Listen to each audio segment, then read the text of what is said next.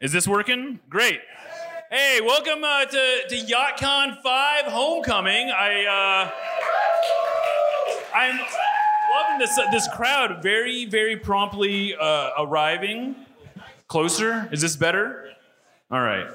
Well, um, as you as you can see, this is the the fifth version of this event that we're doing. I am Jeremiah Oshan.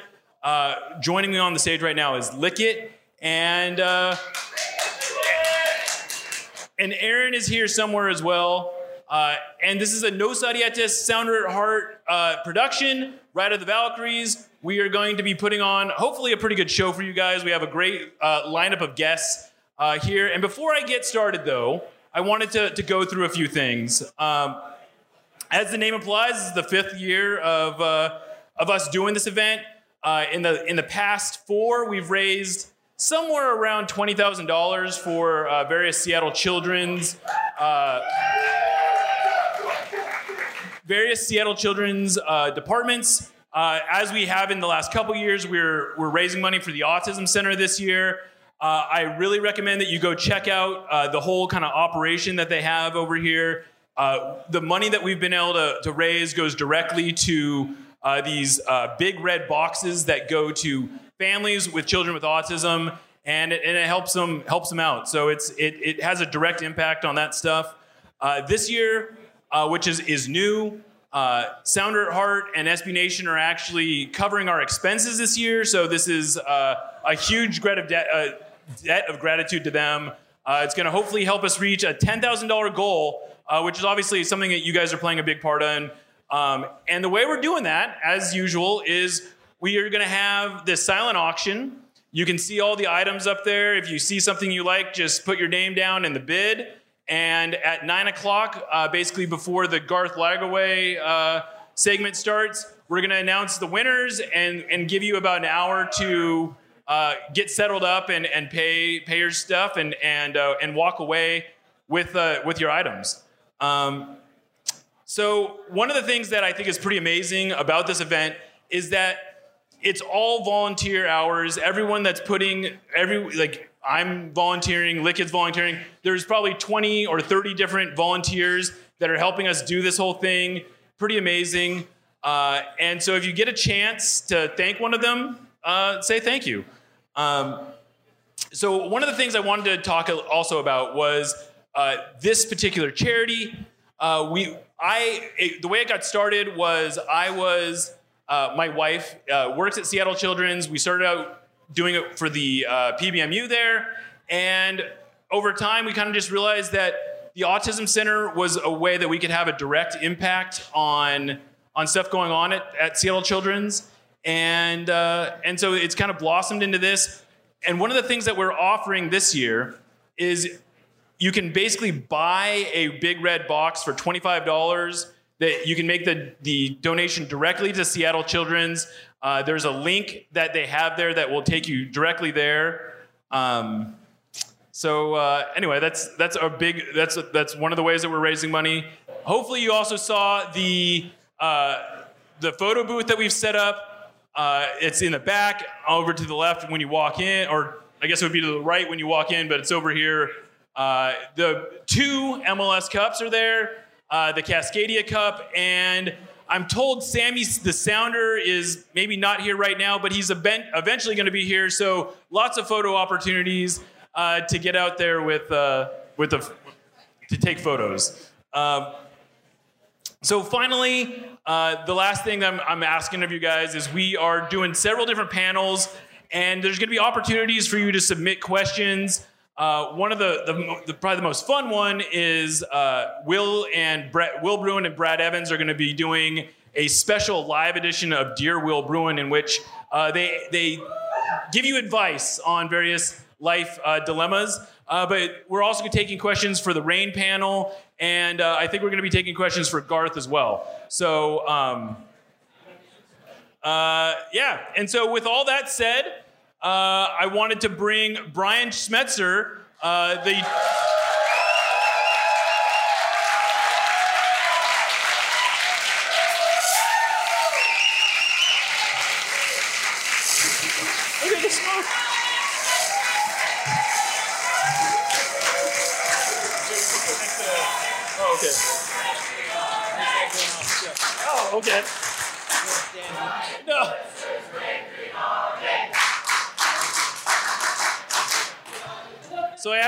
Intro that I just totally botched. But two-time MLS Cup winner, two-time USL winner, and a uh, CISL uh, winner as well as an assistant. I think you won a few more uh, indoor titles. Is that right with the San Diego Sockers? And and of course a Lake City Hawk legend. Wow. Now you're going back.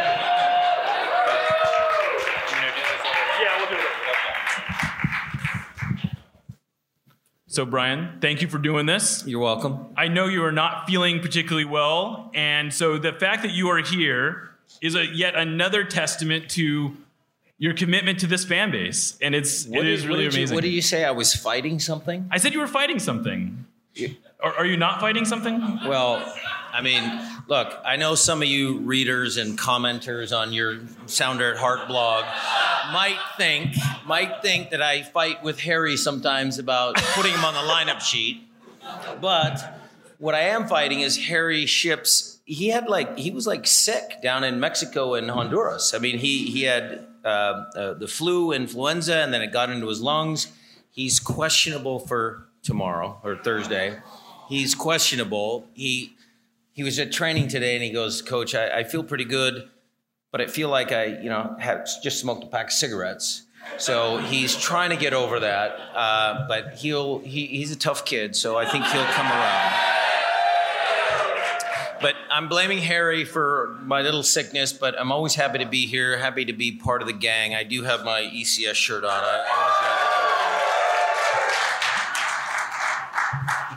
So, I guess we'll we'll just start since you bring it up. Uh, how was uh, how was Mexico? How was. Honduras? Great. Mexico was great. Look, I got it I have a really talented staff, but having Gonzo on the staff and having him open doors for us down there at the at the Mexican national team training facility was fantastic. Um, it was uh, it, it, it's obviously a big deal because it's the Mexican national team. Uh, they laid out the red carpet for us. Maybe re- laid out the red carpet for Gonzo. I mean, we got to train on beautiful fields. We got fed well. There was uh, dormitories with foosball tables, ping pong tables, stuff for the guys to do. It was secluded. It was out there a. So some of the guys got a little stir crazy, but it was good. It was concentration. It was perfect for what we needed. So, were you able to get into town and and like We did on a couple this? occasions. We went out to a couple dinners. Uh, Gonzo took us to a good steakhouse and then another restaurant in a mall, in a fancy mall. Uh, our highlight was one of the trips to the pyramids. I mean, that was pretty cool. I mean, you, you guys probably all, all saw the guys posting things. It's quite a hike. It's quite steep. There are no safety OSHA rules. Like you know, the the handrail is just a piece of plastic. So if you go tumbling down those stairs, or you, you, you're going down a long ways. And we saw uh, Javier and Yeimar uh, helping helping a Yeah. random person up the or down the stairs, I suppose. Which it was it was down the stairs but again it's one of those great moments that you, you know all of you that have kids i mean you want your children to be nice citizens and nice people and all that and Yeimar and and javi fit that bill to a t Well, let's go back to another uh, good memory of yours, I'm sure. MLS Cup uh, 2019. wow Um, start with a with a build up to it. Um, I, I think you and I feel like you've articulated this before, but that there was a a dilemma I think that you faced in leaning into the pressure of hosting MLS Cup in front of 70,000 fans. Uh, you know, really the first time that a Seattle team had hosted Yeah. a big championship like that in it forever was, it was new and and like trying to wall it off as if it was just kind of a, another game and it seemed like you leaned into that do you feel like you ended up balancing that challenge well Well, uh, you know, I, I think I've said this before publicly. If I didn't, I apologize. But I don't think we did the best job meshing our players because they played tight for the first 60 minutes. So whatever I tried to do, and here's the, here's the big if and when and learning curve for a coach. I mean, we could totally play the underdog against LAFC. I mean, we went in there and said, "Oh, what do we got to lose? We're going to play with them. We're as good as them. We can do this, this, this, this." It was very simple, very easy messaging for the group. Then, when we when we knew we were going to host, then that was a little more challenging, and there was a divided uh, coaches room. Some of them said, "No, you shouldn't even address it." Some said, "Yeah, you can do this," and other people over here. I decided to take kind of a middle ground. I wanted to address, you know. S- something just about how they might feel when the game kicks off. It's it's normal to have butterflies. If you're not you're dead you know s- simple stuff like that. But but i think the players were tight. I think they were very tight.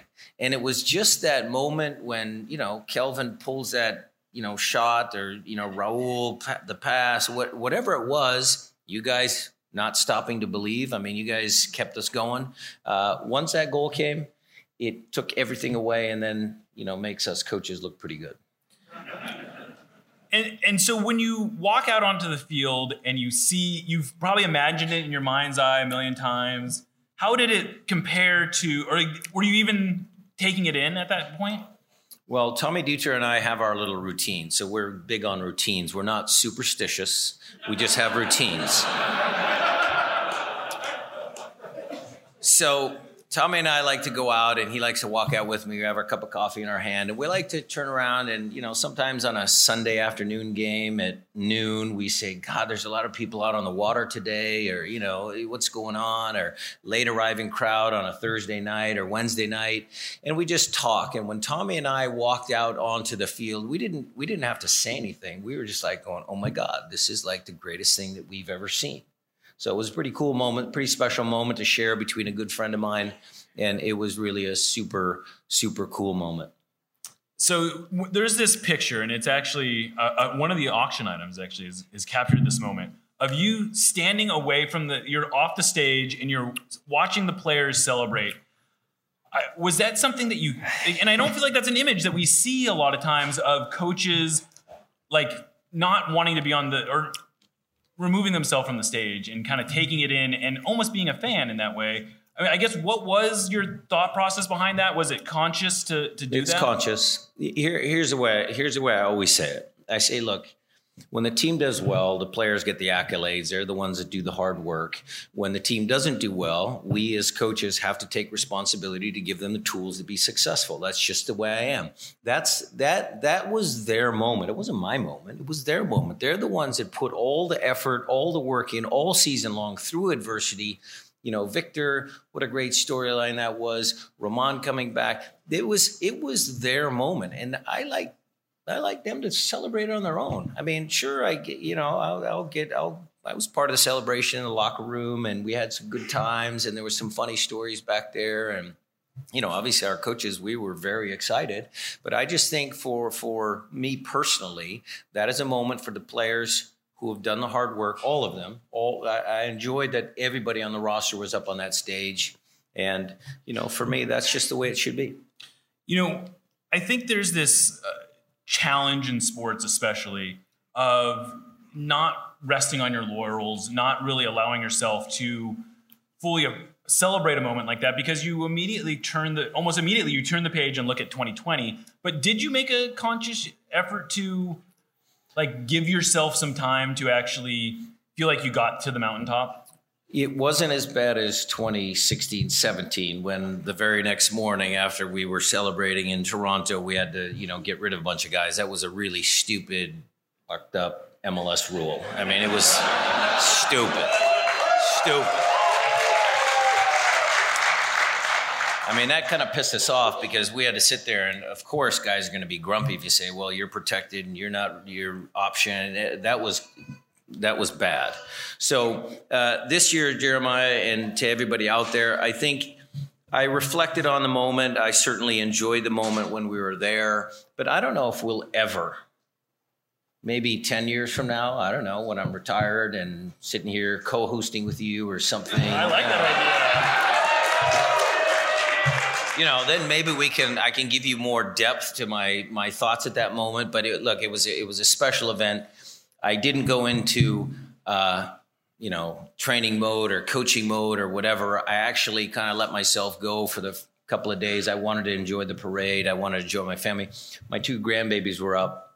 Uh, you know, I had a, a baby daughter. Uh, my my daughter had a grand my granddaughter, and my wife's son had a grandson, and so both of my grandbabies were there at the game, and so that was a big deal to me having my family around and witnessing that spectacle. It was it was tremendous for me. So I wanted to. Oh.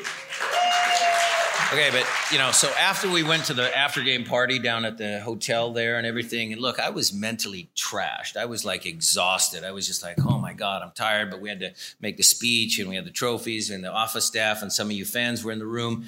And then I, I told my wife, Christine, I said, I, I, I gotta go. I, I, I, gotta go. I had my buddies that were there from junior high, and they were all, yeah, Brian, let's party, you know, like this. I was like, I was like, I was like, I am so tired. I just have to go home. So Christina and I drive home, and there are all our adult children, all six of them, plus their friends, all drinking beer in my kitchen. mean, just like the old days. Yeah, it was great. I mean, hey. So one of the things I think that makes your story so interesting is not just the the you know the the local boy makes good, but it's also a story of a a, a, a, person who played and coached at virtually every level of American soccer. Like, and, and that's indoor, that's outdoor, that's leagues that were are, have gone defunct. That's leagues that are still going. Mm-hmm. Um, but what kind of perspective do you think that that gives you of this this whole thing that we're going through right now? Uh, that maybe a lot of the players who maybe either come from Europe or came up through MLS when MLS was always a thing.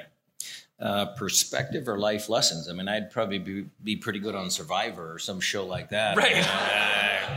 um, I mean, the perspective I would say is that, you know, I'm old enough to have seen the good times and the bad times of both the NASL and MLS. I think I'm blessed in that sense. You know, there was a lot of people that take credit for, you know, take credit for, you know, keeping soccer alive and stuff like that. You know, you guys are going to hear from the Rain people, Bill, and what he's doing down in Tacoma and all that. I mean, they got to just go through some of those growing pains as well. I think I think soccer is obviously here to stay. There was so many of you know my dad coming over, and he was into soccer, playing soccer. You know, we all watched soccer. Soccer made in Germany way back when on PBS. I mean, I, have seen pretty much everything, and I just I just you know, knock on wood, I feel blessed, and I think that this area, this community, is always going to support soccer. And you know, there's there's just a lot of you know growth in our sport now. I mean, it's really taken off, and I, I would tell all the people in Europe and guys in Argentina that come up here, I say you're lucky. I, I was talking to uh, Jorge, our new video guy. He came from uh, Spain and he was working in England at Leeds United, and he was like, "Oh man, the weather's really nice." He's n- not a Leeds fan. I think Alex Caulfields is a Leeds fan. He is a little bit of one, yeah. yeah. Anyway, so Jorge was like amazed by the weather for the last two days. And I'm like going, just wait till like May, June, July, August, September, October, global warming. I mean, we're gonna have we're gonna have seven months of summer in Seattle. I mean, it's gonna be great. So one of the th- one of the eras of one of the things I think that in generally makes Seattle the Seattle soccer scene so vibrant is that there was never really a dark period from the the, the 70s up until now. There was always something going on here. Yeah. And a big part of that, or maybe not a big part of it, no, I would say a big part of it was the whole indoor scene, whether it was in Tacoma or it was, it was lights uh, out in Tacoma. In the, the CS, yeah. CISL. I mean, what how important do you think the indoor game was to kind of developing soccer as a as a spectator sport I, in the Pacific Northwest. Yeah, I think it kept it alive. I mean, I remember going to Tacoma Dome when I was living in San Diego, and there was like you know twenty thousand people in Tacoma Dome watching indoor soccer. It was pretty crazy. Um, so I think it was just a, just a, a, another storyline of of just keeping pro soccer here, and they're still doing it. I mean, Darren Sawatzky had the team down in in Kent, and I know there's other satellite leagues even one step lower, and you know the Stars do a good job, and you know. It, Bellingham United, there you go, right on, brother. So, so indoor soccer has been popular. Obviously, my my my father and Pepe Fernandez had an indoor soccer rink up in in Everett. So, it's it's it's been good to keep keep people playing soccer and then keep people watching soccer. So you won a title at the at, with Seattle in Mm-hmm. the CISL, right? Uh, in 1997, is that correct? You you got a better memory than I do. Okay. Well, I just looked it up. So, uh, Those days were hazy. I mean, what, what, what, I mean, what was that? I mean, I would imagine. Marijuana was illegal then.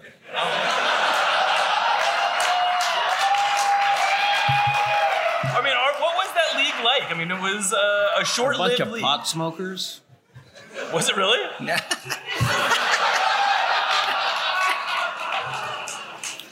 John Perdaman would kill me if I said his name.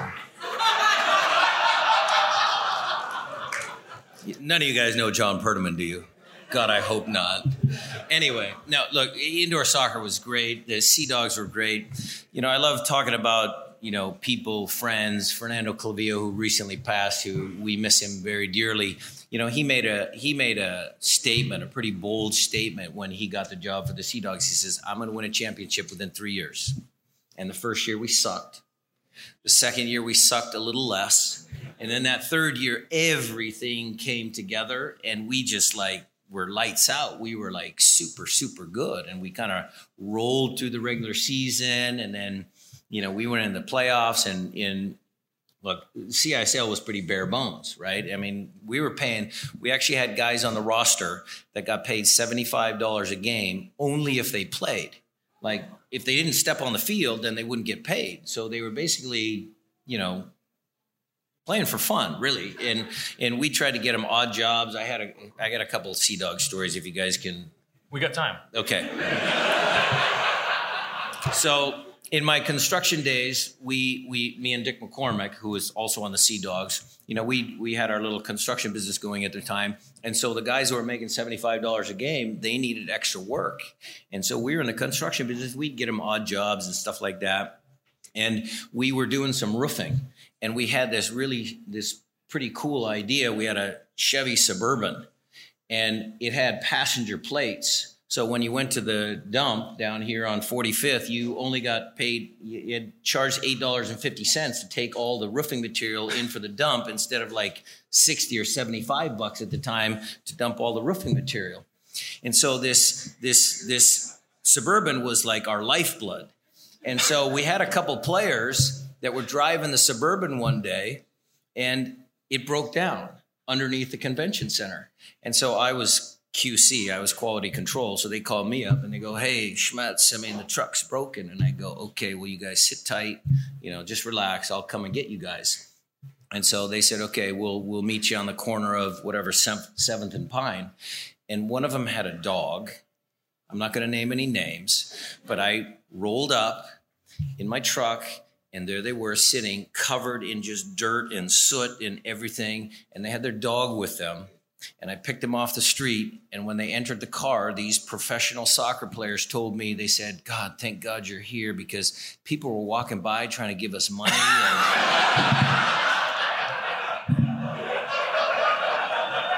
and i was ashamed that we made these pro soccer players actually work for a living better story. Better story. Are, was- are you saying that Raul Ruidíaz and and uh, Obafemi Martins and Clint Dempsey No, and these I'm weren't talking, doing I'm business? talking about Danny Leyva, Handwalla, or Sam Oh, okay. Rogers. Or, can you imagine Big Sam Rogers up on a roof somewhere trying to take off roofing material? No, I can't. I can't. Um, but it was bare bones. So here, here's here's a good story for on a positive note. So Sonic, uh, the the the Sonics, Sea Dogs were owned by the Sonics people, and it was Full House Sports and Entertainment, and so they let us use their jet, the Sonics jet, on the way down to Houston. So it was a home and home series. So we played in Seattle on a Saturday night at like seven o'clock, and then we were playing at six o'clock in Houston the very next night. And so sure enough, we won the first game, but it was tight. It was it was tight. It was like six five or you know something like that. And we go right after the game, and we take off on the on the on the jet and we fly into Houston and we get into our hotel room at about three or four o'clock in the morning we're to sleep all afternoon and we have to play at six o'clock. They had to fly commercial. And so they had to get like a red eye flight that landed at six or seven in the morning, and then they had to get their bags and their back. And so they were trash the next day, and we beat them six to one. It wasn't even. It wasn't even like. So charter flights. There you go. That's what they had is that Brad or Harry out there? Someone. So, so anyway, so we were on our way back from the championship game in Houston, and we were driving through, and we weren't at Houston Intercontinental. We were at Houston Hobby, which is down in kind of a not not so nice part of Houston, and. John Draisaitl, who who was the president of Full House Sports and Entertainment, and and and Bill, they, they and Ted and Chris, the Ackerleys, they were all on the plane. And so we're driving to this airport, and all of a sudden there's like an AM PM mini mart, and we're like going, "Hey, can we stop and get some beer? Can we get some beer from the from the plane back?" And they're like going, "Hey, sure, yeah, no problem, let's go." John was all you know really on top of it. So we pull over Again, the Ackerleys and John Draisaitl are in the AMP and buying us indoor soccer players beer. so all of a sudden we're kind of yeah, talking, we're celebrating, whatever, but it's kind of taking a long time, you know, and we're looking through the bus and, and, you know, we're kind of looking through the window and going, hey, what's going on? What's going on? And there's Bill Ackerley, who's a multi, multi millionaire. He's like going like this and he's trying, he's arguing with the guy, he's going like this and like this. And there's some commotion in the store.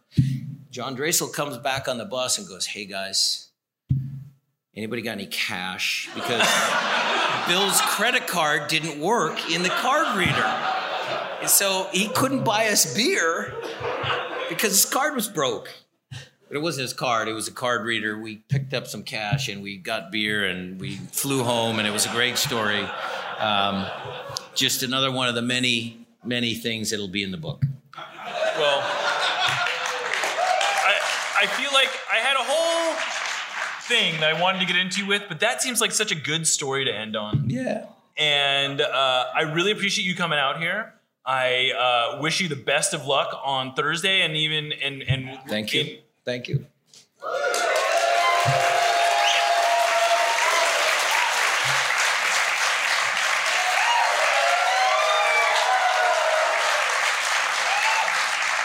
So hopefully we uh, we have a few more Champions League games to talk about after that one, and uh, we, and then of course Sunday. Better.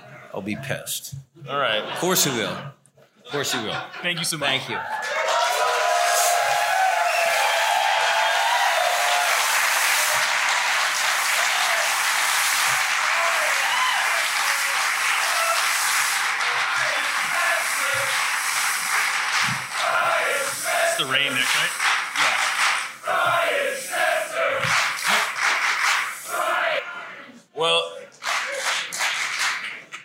Again to, to Brian for doing that. Uh, coming up in a couple minutes, we're going to do the the rain panel, uh, which if you may or may not know is is uh, made up of Bill Predmore, Jess Fishlock, and Bethany Balcer, the reigning NWSL uh, Rookie of the Year.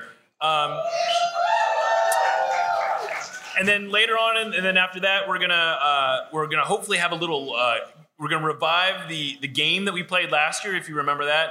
Uh, I think we have talked uh, Jess and Bethany into facing off with Brad Evans and Will Bruin, uh, assuming we can all get them into the same place at the same time. So uh, fingers crossed on that one. Um, and then, of course, we're going to have uh, Brad and Will come up here and, and do a, uh, an advice panel for you all. Um, but before we, we do that, I wanted to remind everyone that we have the silent auction going on over here to the left. Kelly is selling 50 50 raffle tickets and and we're raising money for the Seattle Children's Autism Center. If you want to uh, hear from them, they're right over there, and uh, we can we can leave with that. So, with all that said, I wanted to welcome uh, onto the stage.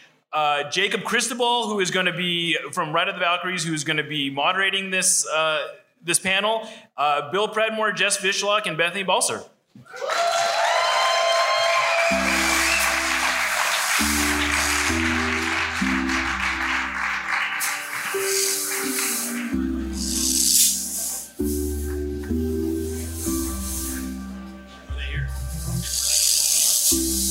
Never really mattered too much to me. But you were just too damn old for me. All that really mattered was you were my girlfriend. And baby, that's all that mattered to me. Let me love you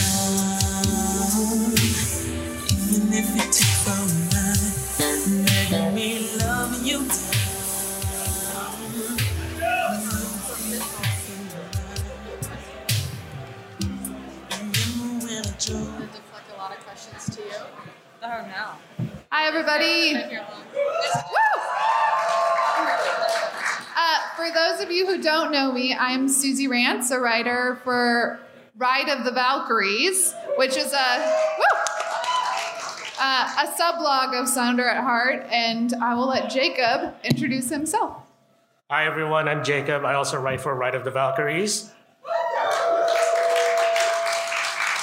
Um, before we get started on the panel with uh, Bethany Balcer, Jessica Fishlock, and Bill Predmore, I do think we need to make uh, one special toast. So everybody in the room, raise up your glass, and we just say cheers and thank you to uh, the retirement of Beverly Yanez. She just announced her retirement from Reign FC.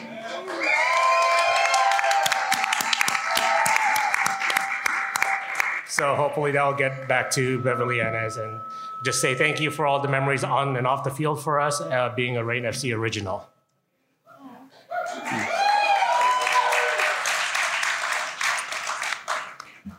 I think we'll kick it off, but first, maybe you don't know these folks, but I'm sure you do. But we have NWSL Rookie of the Year, Bethany Balcer.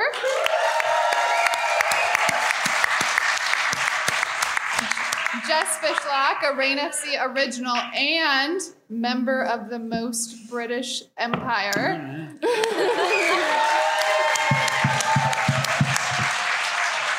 and uh, Bill Predmore, who is uh, owner and now CEO of Reign FC.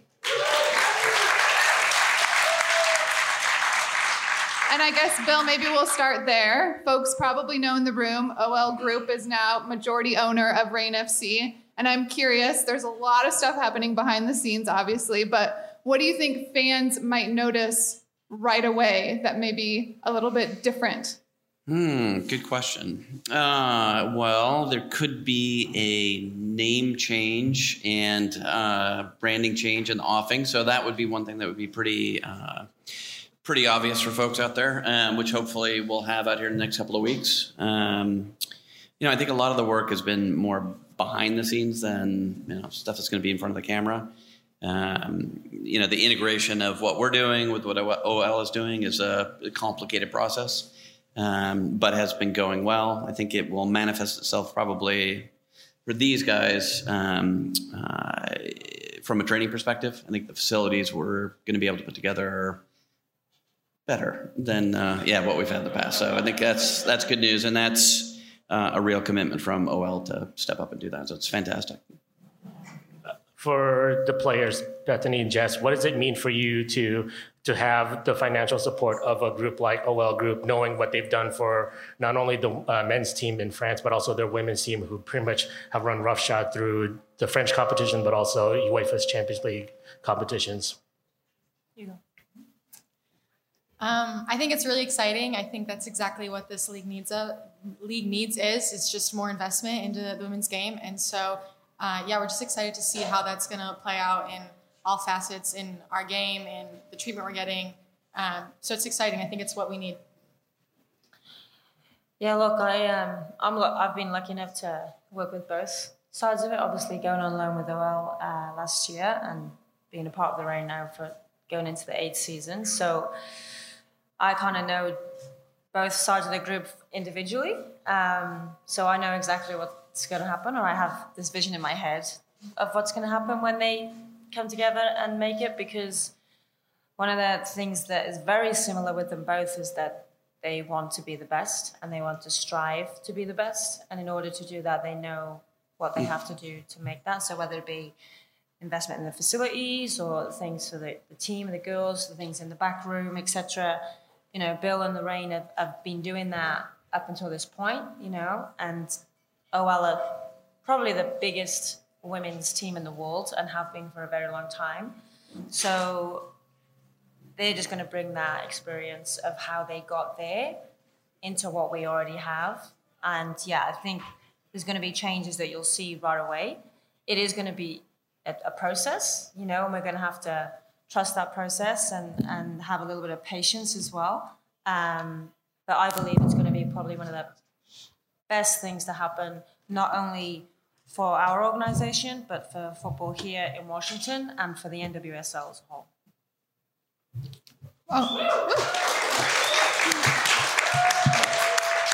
We'll keep it on you for a second, Jess. For folks who maybe aren't as active on social media, you've been you tore your ACL ACL in July, um, but have been training, doing some training, some running. Just how is your recovery going overall? No, yeah, my recovery actually is going perfectly as I'd hoped it'd be, uh, perfectly to plan, as they say.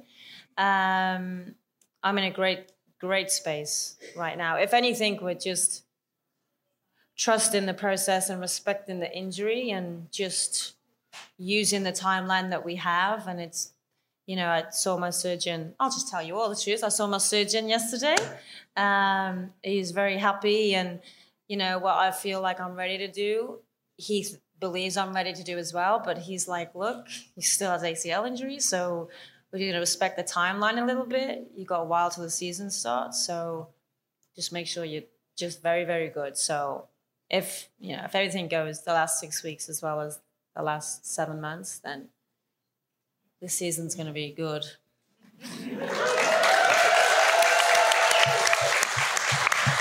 I have a quick follow up on that. You you you sort of joked, but maybe there was a little truth in it. You fractured your leg a few years ago, and you were playing four weeks later. That bourbon and the beach was the recovery method. Do you have any similar tips this time around? Actually, now I had a couple of more years. It, I was turned to gin. Apparently, that's you know just as good. Uh, So, and I was in Australia, so there was a lot of training, a lot of gin, and a lot of beach.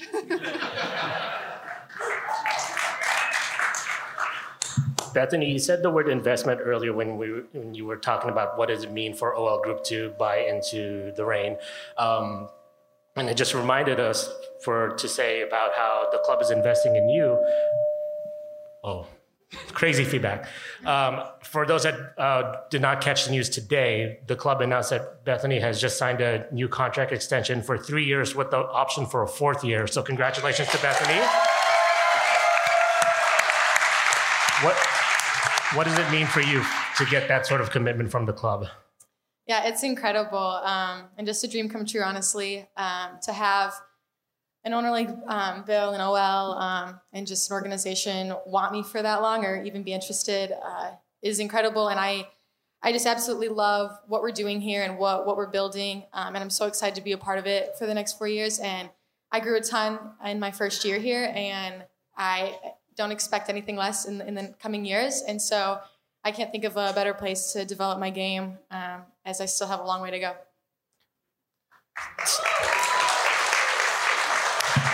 So obviously, your next objective is to win the NWSL championship. But for you, on a personal branding front, uh, what about getting that Crocs collaboration going? I'm trying hard. I'm reaching out.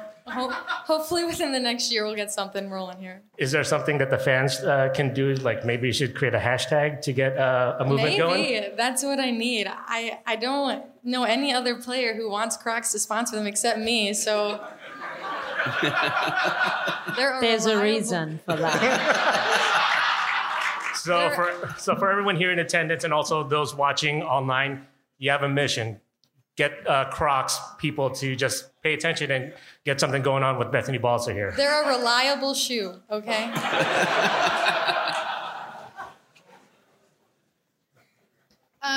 Speaking of sponsors, though, Budweiser invested at a really um, enormous level after the World Cup this last year. Um, we've seen it play out in a couple of different ways advertising, money behind the league. But um, I'm curious from the player's perspective if you've noticed, like, if, if Budweiser is making an impact on you, and Bill, what you're seeing at the club level from their investment.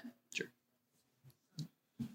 Um, firstly, I just think it's just really good for us that we have such a big brand that has decided to invest in the women's sport and women's s- s- football. Sorry, I can't say soccer, football. Um,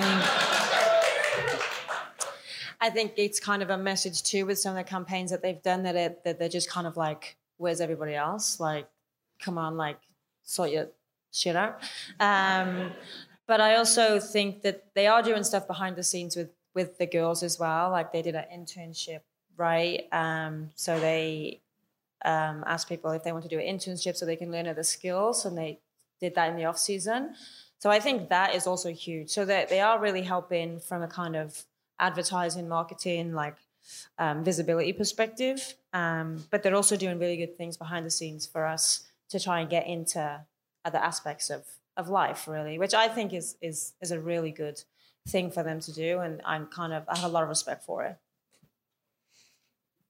Yeah. Um, no, I mean, look, I, I think the way they stepped up was, uh, I mean, it was really unique in the history of the league. We never had a sponsor that uh, not just put up money, but I think they put some thought into what they wanted to do with us. And I think Jess brought up a good point with the um, uh, the internship program. So they had, I think, a half a dozen players went back to New York. It was this program in conjunction, I think, with Columbia University. So it was, you know, it was a actual meaningful educational experience. Um, you know, where they're collaborating with, uh, I think, you know, marketing department, marketing folks inside of Budweiser. Um, that I just don't think you've seen a brand step up that way in the past, where it was it was just more than the money. Um, and I think they've been a real catalyst for starting conversations about this. That the uh, the amount of money that's spent from a sponsorship perspective on women's athletics, soccer, or basketball, or whatever, it's just you know it is a drop in the bucket compared to what the men get. And I think it takes a you know, really a brave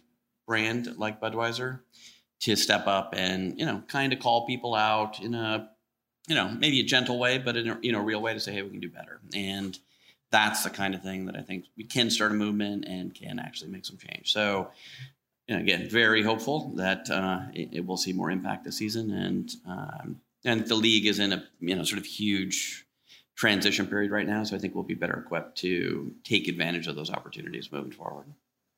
I can't believe I'm saying this, but buy Budweiser. Yeah, please, Yeah, lots of it. Please.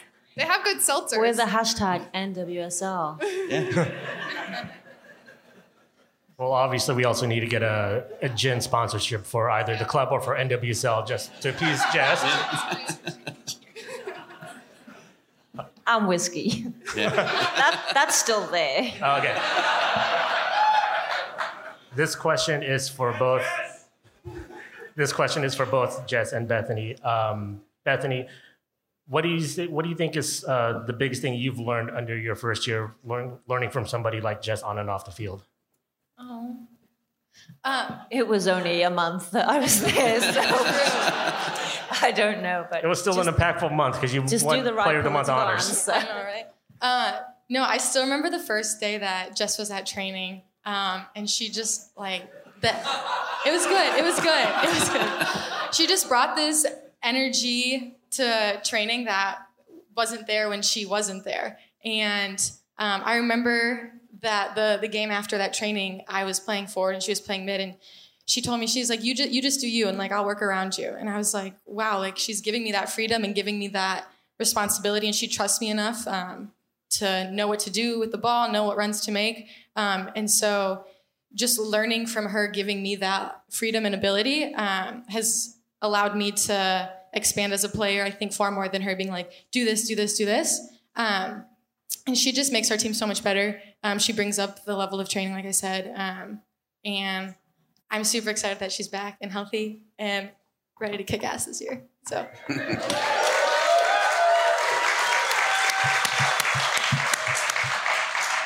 Jess, same question to you. What is uh, been the most impressive thing you've seen out of uh, Bethany in her since in last year?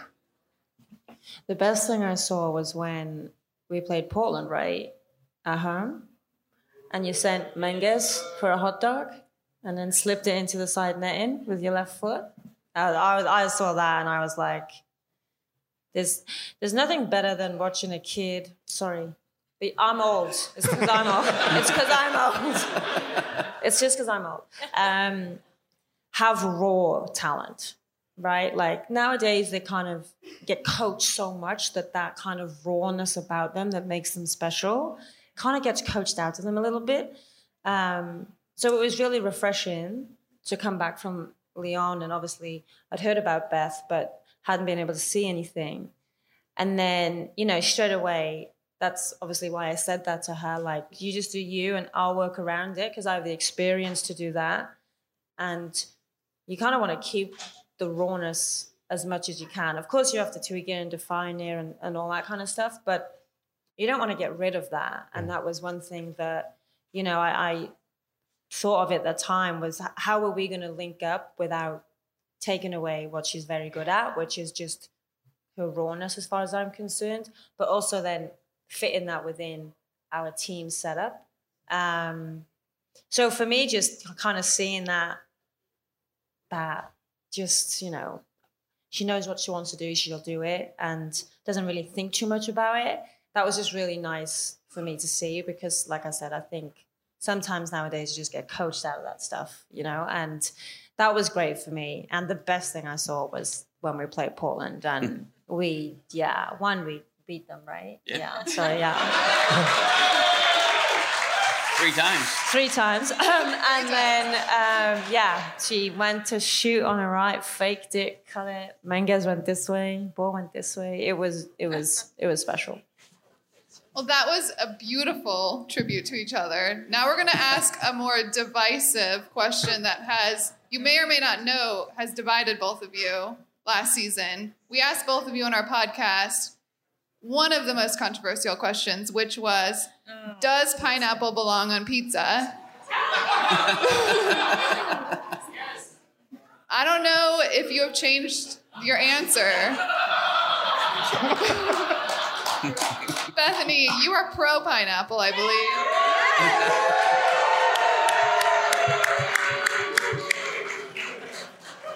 I think pineapple makes like everything taste better. I, I can't, I can't do it. I like, like I don't get people that order Hawaiian. No, those people, if they're in my house, I have to ask them to leave. Sorry. You're the tiebreaker. I, I think we have to trade Jess.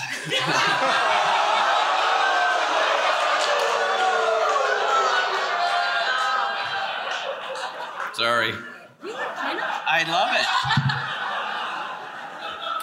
Only on pizza. But I love it pizza.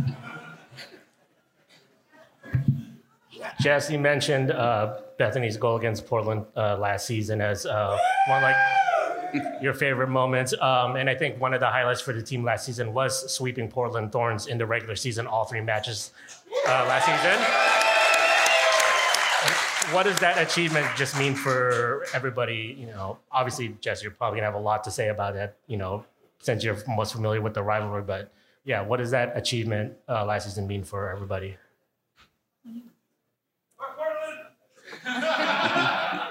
Well, yeah, my first year, obviously, I didn't really, I knew it was a rivalry, but like, you don't know how much of a rivalry it is until you're, you know, playing at Portland in front of 20,000 fans and everyone's like, you're, you don't, you don't know what to expect until you're in that moment. And it's the most physical game of the season. It's just the most intense. People will literally lay their bodies on the line just to, to win a ball. Um, and yeah, wi- winning all three was like the highlight of the season, honestly, because we knew how much a rivalry it is, and everyone loves winning rivalries. So. That's all I have to say. No, I think that it was it was good for us. Um, two of the games actually came at really important times in our season the one that we won down there with Celia's goal, I think, Yeah. was a really crucial time in our season because we kind of started off a little bit slow and then um, kind of, you know, rose up a little bit. And then we had a couple of injuries, and it was like, where are we going to go from here? And so we kind of went into that game, and I think they were kind of really confident because of our injury situation at that moment in time. Um, and the girls just went out there and just like, oh, just like brought it home. And sometimes they're they're bigger wins than what they actually are, if that makes sense. And then towards the end of the season, it was playoff time, playoff push. They were in a rough spot. We were pushing as well, and it was like a playoff situation game, you know. And we what was it three 0 Something like that. Yeah. yeah, we, we thrashed them. So, I mean, that was great as well. So, I think that's what made the games last season even like better, were because they were like quite important times in our season. And those games always mean a little bit more. It always like is a bit emotional and everything like that. So, yeah, it was definitely great for us to push through those games at that time. And obviously, beating Portland is always great because they're Portland. So.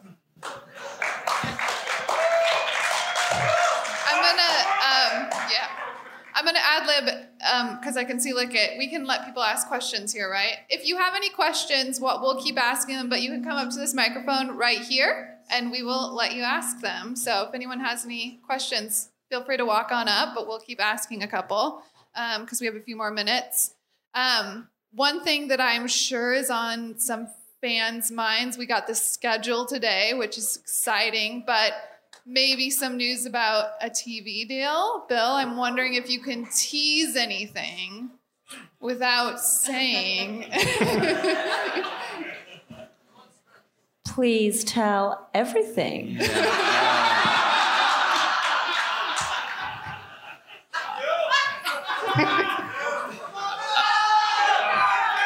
Uh, all right, I can.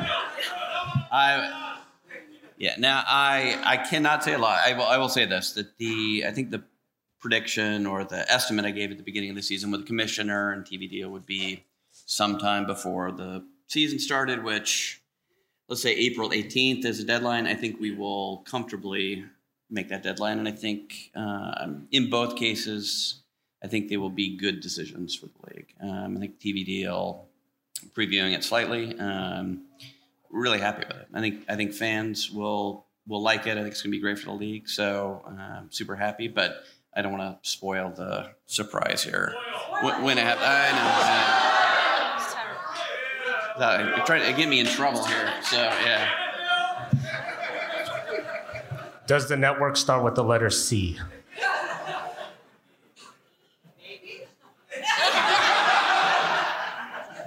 Maybe maybe.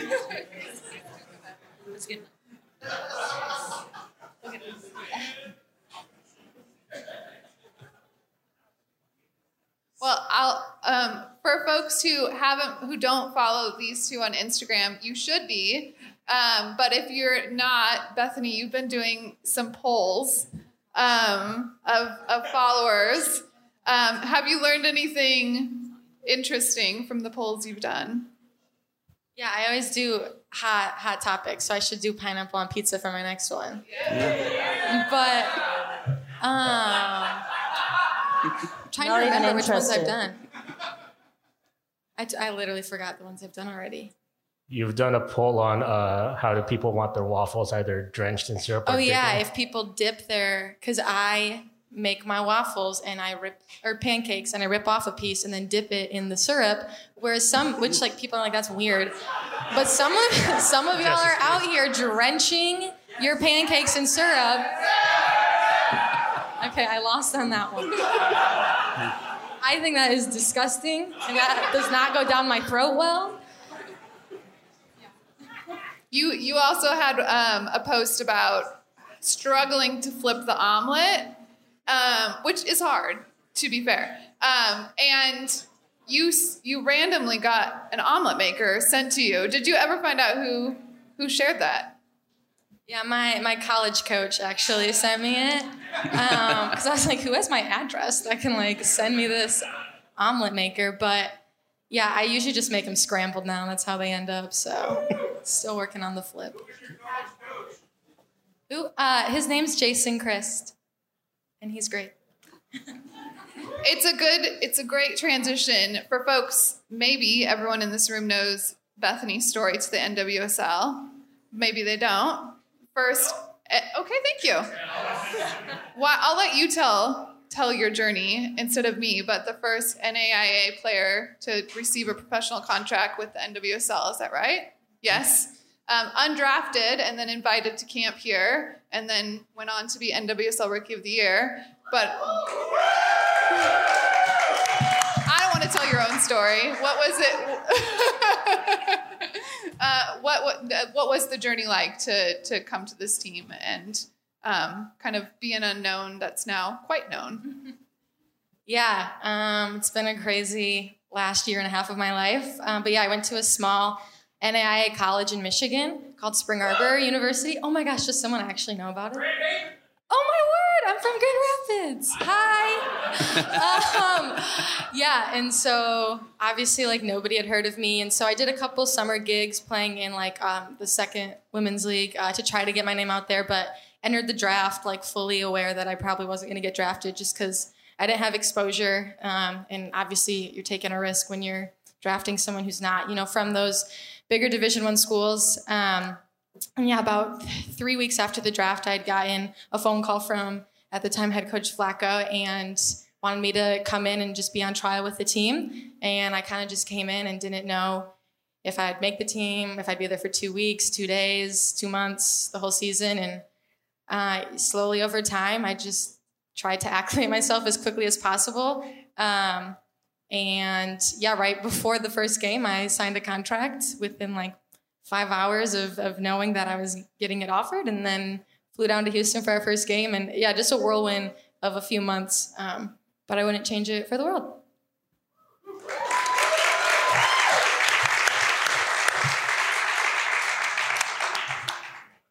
Bethany, you got a call up to the U.S. national team uh, camp in December. What was that like?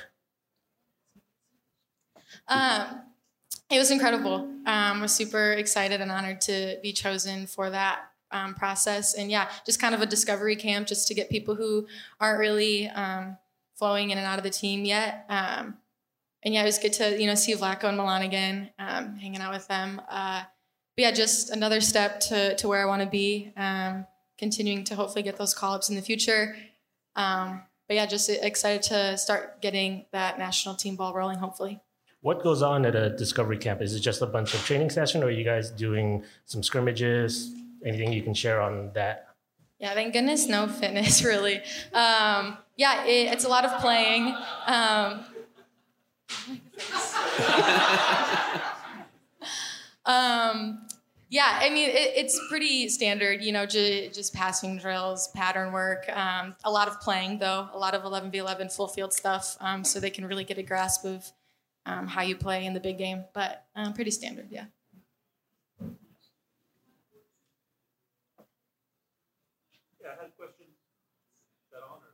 Apparently not. You can use this one if you like. You can repeat. Is it set on? Oh, there we go. Good job. Actually, I had a question for you. Um, um, two things. Uh, one was, and you retired from the national squad playing for Wales. I was just wondering over. Oh, you haven't? Oh, we, we were trying. Where did you hear that from? That's interesting. Fake news. Fake news. Um, so, what changes have you seen over the years playing in Wales um, with the women's game in Europe and just the international game um, for teams other than the U.S.? And the other thing is, was wearing flannel always a fashion choice before you moved to the Northwest? Or? Okay, for the second one, yeah, because gay, uh, gays also wear a lot of flannel, and I've been gay my whole life. you don't get to take the flannel, okay? I've been wearing it since I was like 12. um, for your first question, look, I think football back home in Europe right now is just so far ahead of what it was when I was growing up, um, which is great. You know, it, it's it really is. Um, they've probably actually had leagues going a lot longer than the NWSL. I know the English WSL has been going for longer.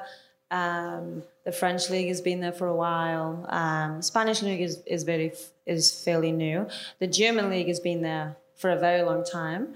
Um, so from that perspective, they actually probably have more experience of leagues, but they've never been at like the, the, the proest level. Like I think most of the French league is probably still semi-pro. Spain have only just gone and did a CBA to only now have like um, you know minimum wages and and a fully kind of professional setup, um, and that was a couple of weeks ago.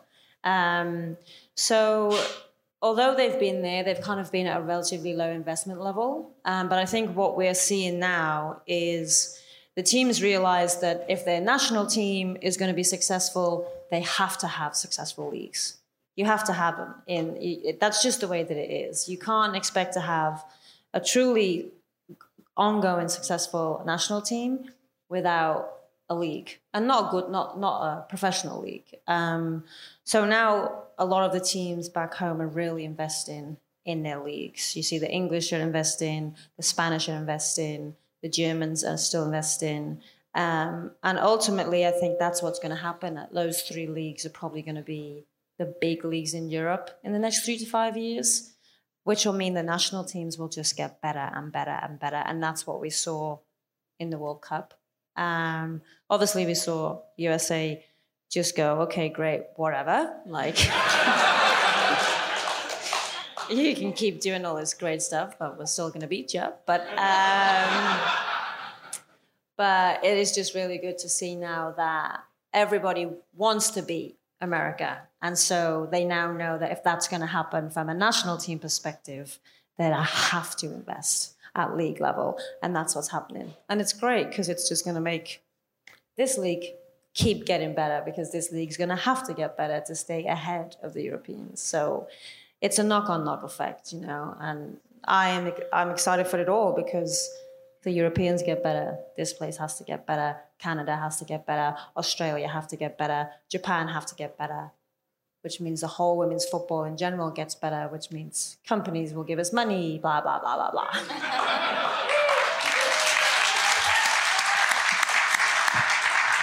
We are. Um, oh, you have one more? Yeah, and then we will be close to, to say goodbye. Yeah, I've got last question maybe. So you've got a room full of amazing Seattle soccer fans. What is the best way that we can support Reign FC going forward?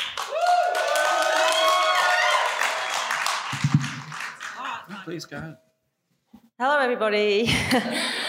um, I would say that there's probably a majority of you who, who have supported us along the way. So if that's the case, then I just want to say personally, thank you very much. I really appreciate that, and we really appreciate that. Um, to kind of obviously newbies and those who have supported us, I would say, although we're not here, like we're down the road, it's okay. It's not going to hurt you. It'll be fine. Um, you know, just come down, watch a game, watch two games, five games, ten games, um, buy some season tickets. No, I just think like still support us. I know we're not here. I know we're not in your backyard, and I understand that. Um, but we're still going to need your support. We are really, you know, the pro women's team of Washington, and what we want to do is grow that. You know, we don't just want to be a team from Tacoma. We obviously are from Tacoma, but we represent more than that. And each of our individuals represent so much more than just football. And so, you know, the, the Sounders have been amazing, and you know, hopefully they win again, and it's just a dream. Um, but there's a, there's a lot of support there, and I think that we still need to see that support for the women because the way I see it is you're football fans, right? And you- you're really good football fans. I've been to CenturyLink and I love it. I love watching the Sounders. I love the support. So I don't get why it's not completely with the women. I because we're still football. It's still football. It's, we're still pretty good at it as well. Just to let you know, like we are. Yeah. We, we are. And ideally, what we want is, you know, the Sounders to win and the Reign to win, and it to just be football in Washington is like the hub, is the place to be. But we're gonna need support for that, you know. We're gonna need bums on seats and and and and yeah, fans and and and tweets and social, and we're just gonna want everybody in Washington to know that this is the women's side, this is the men's side. We love them. End of. We love them. So, so come help us.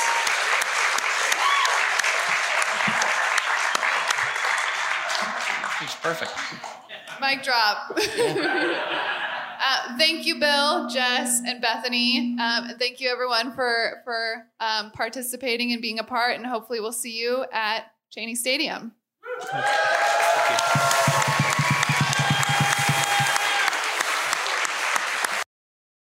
thought I was cruising. I didn't know you were so far. I, we were had like five we were in a row. Yeah, nice, nice. I think I hit. I hit all of them in a row to that one. Brad, it is my great pleasure that with the power vested in me by the Universal Life Church of Modesto, California, I name you the winner of this year's Line 'em Up tournament.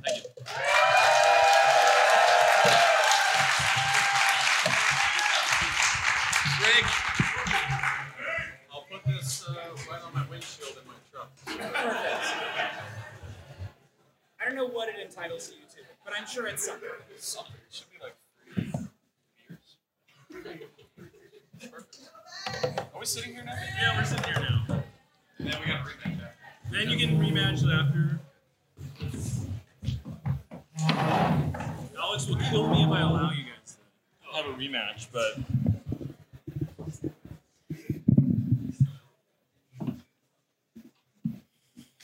Thank you, Brad. Yes, oh. thank you. No, no, that's good. That's good. Yeah.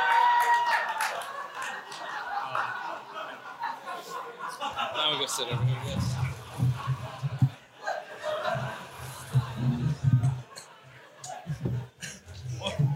I'll sit in the middle. You guys, I, well, I, I mean, I don't want you guys to fight. I don't even know who that is. I need to keep you separated. I should get off to the side, probably, but should do something. I know I should do something. Well, I'm actually kind of mad about that. I know. You're gonna be on. We got you on uh, on tilt now. What's tilt? Tilt is like when you uh, are start messing up. I guess it's a poker term. Someone, it's a Oh, poker yeah, term. tilt, yeah. Okay. You're on tilt. You're on exactly. You're on tilt. Uh, so, thank you. Uh, congratulations. Thank you. That is a, I'm sure, one of the big, big achievements of your uh, post playing career. I didn't expect this tonight, so I'm actually really excited. This is awesome. It's weird, like imagining performers because you look up and I can't see anything right now. I can see Yeah. these like three guys, Right. but people actually performing, they they act like they're into the crowd. Right, and they have can't. no idea. No. It's bizarre. Comedians. Yeah. Same It's, thing. and this is like probably a toned down version of that. If you're, Yeah. I would think It's blinding. It's got to be blinding. Like you're gotta talking be. to nobody. Right. It's weird. It's just us, it's just us guys hanging out. Just, just four dudes, huh? Uh, so, uh, I we we are going to do a a, a version of Dear Will Bruin uh, because Dear Will Bruin is got to be the great uh, discovery of the offseason, right? That's a, if there's one thing you got out of in, being injured, it was Yeah. probably Had a lot of time on my hands. right. It's really helped with uh, recovery. I mean, right? You didn't go crazy. Exactly. The mental side is Yeah. way more important. Exactly. Way more, way, more. So uh, when you score your first goal, I'm expecting a shout out to the press box. Right. Yeah, hundred percent. Yeah, that was never even absolutely. a question. Say thank you, Jeremiah, Right. and lick it, and lick it. So one of the what, exactly one one of the other great segments I think of of of the Will Bruin podcast. Bear with us. If you haven't heard Bear with Us, I highly recommend uh, checking out the Will's podcast. It's wonderfully It's, it's. Jeremiah's podcast. Let's be realistic. It's really Lickett's podcast. Yeah, that's true. Whose brainchild is it? It's Will's. Will came up with this. Will approached me about doing a podcast. So then it's Will's. It's Will's. It's 100% Will's It's podcast. Jeremiah's for saying yes. Yeah, fair enough. Fair enough. If you ever sell it, it's yours. Right, exactly. So speaking of, I, I did want to ask you. Um, you are now doing a podcast. What what what would possess What? you to do such a thing, Brad? Um, I don't know. I mean, I got really nothing else to do. See? You know? I mean, I'm a, a brand ambassador. It's a pretty loose term. Yeah. I left the office at 12:30 today. I, it was a, honestly, it was a solid three hours, um, and I was exhausted. Like way, way more tired than I've ever been as a player. You had to call like every season ticket holder, right? Yeah, I did. Right. So I think I think it'll it's going to be a regular thing uh, with Steve and I. So it'll be um, you know hopefully every Friday, every Wednesday, something like that once the season gets started. But it'll be just super fun. We'll have guests on as well, um, and we'll figure it out as we go. So it should, it should be a good time overall. Good, good. Well, Will, do you have any advice? Like, Yeah, let's start. advice. Let's start with this first advice. What's your advice for someone starting a podcast? You know? Don't mess it up. That's, that's my advice. Don't mess it up. It goes You know? by really fast. It does. To be honest, it was like 50 minutes, uh, and there was a little like Schmetz, you know, tidbit in there for a couple Yes. minutes, but otherwise it goes. It does. By, and you don't want to like drag it on for an hour and a half, I right? know. You want to give people, you know, a good 40, 45 minutes, and so it's tough to cover everything and and kind of have a laugh and, and be serious at the same time. So, Brad, you are everywhere right now. Uh, you also did a Reddit AMA. Yeah. Uh, how? And your name on Reddit is Pine. No, what's the? Your, is it Peak to Pine? Huh? Isn't that your name on Reddit? Pitch to pine. Pitch to Pine. And that was like our concept when we decided to buy the Airstream. So we had like instead of doing a blog, we named it that, I guess. So it was a It was like an a term. Instagram. It was it was an Instagram thing, yeah. And um, my sister, I guess, thought of it, and it was uh, it was actually pretty cool. And while we were traveling, I was doing a lot of stuff on on Reddit, just in the air, because they helped me out a lot when I was buying my Airstream and doing the renovating too. So I wanted to post progress pics and and of our journey and things like that. So it was actually um, really beneficial to us. So the, my big takeaway from that is you don't use shampoo. That's what No. I got out of this Reddit. No more AMA. shampoo. No more shampoo. No, no more shampoo. Just conditioner and no uh, no body soap. No body soap, just conditioner everywhere. This is no no conditioner. No, so just conditioner in the hair, but no body soap. Water. Just water. Water. Wow. Read about it, guys. Smell me, dude. Smell me. Just, just a liter of cologne. This wouldn't have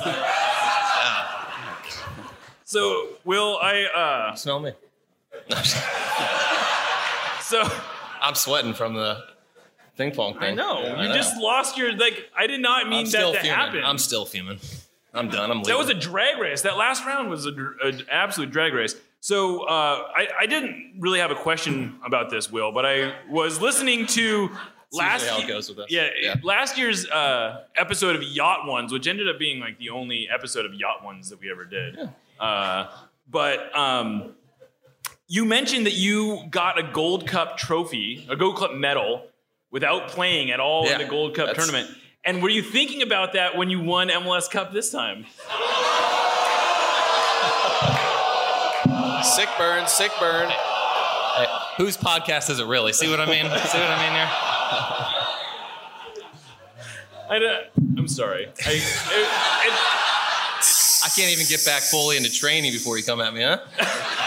this is the last time. This is like I'm never gonna be able to do this again. This is like my one and only shot. True. All right, so we do have some questions though. We got a few from from Twitter. I wanted to. Uh, this one was from King Freeman. His uh, goes by Freeman Mester. Uh, he says, "Is there any way to donkey calf on, on Thursday without losing Donkey my voice in waves of elation and frustration? Do you have any good warm up techniques for my voice?" The thing is, donkey calf is gonna donkey calf. You can you can't get away from it. It's like you being know there's, there's gonna be one call that you're just like that's donkey calf. You Yeah. have been donkey calf. Standard stuff. You just gotta expect it. You can't Somebody's get too going mad on a about it. stretcher. Exactly. Whether it's minute one or minute ninety-one. Exactly. Somebody's on a And stretcher. There's no way around it. It is what it is, and you deal with it. You deal with it. It is the worst though, isn't it? It'll be. It won't be as bad in Seattle, but I don't know. Last time we played this team, it was That's pretty true. bad. That's true. You you remember that pretty well? It was pretty bad. Man, yeah, we'll see. Not Couldn't to get worse. You, you played. A, do you remember when you guys played San Francisco? No. It was like I don't remember things. Steve Zakuani remember. That's one thing I've learned is Zakuani remembers everything from himself and from other players. I remember nothing.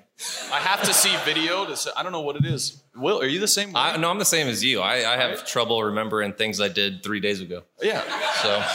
But that's being a that's what being a dad is. Yeah, yeah. I've been up probably since I think Lack 4 a.m. this morning because Yeah. Liam Yeah. didn't want to sleep. So I just have a. I remember championships, you know, big moments. But you're asking me to remember San Francisco. I didn't even know we played that team. Yeah, I thought you asked if we like, you know, went to San Francisco. No, this is like a team. This is like a qualifier that you guys played. I think in like 2011. I want to say. Dude. Nate Jaqua scored in like the 130th minute. something No like that, right? No idea. I probably wasn't even there to be honest. It's possible. It's po- it's, it's quite possible. Uh, you were probably hurt, uh, to be honest. Um, It's true. All right. So. Jer- uh, Jeremiah's feeling himself today. He's feeling Man, the suit, the Look suit, at this thing. the suit. It Wow. gives you confidence. Yeah, exactly. Let him have it. Let him have it. Are you in the media game on Friday? Uh,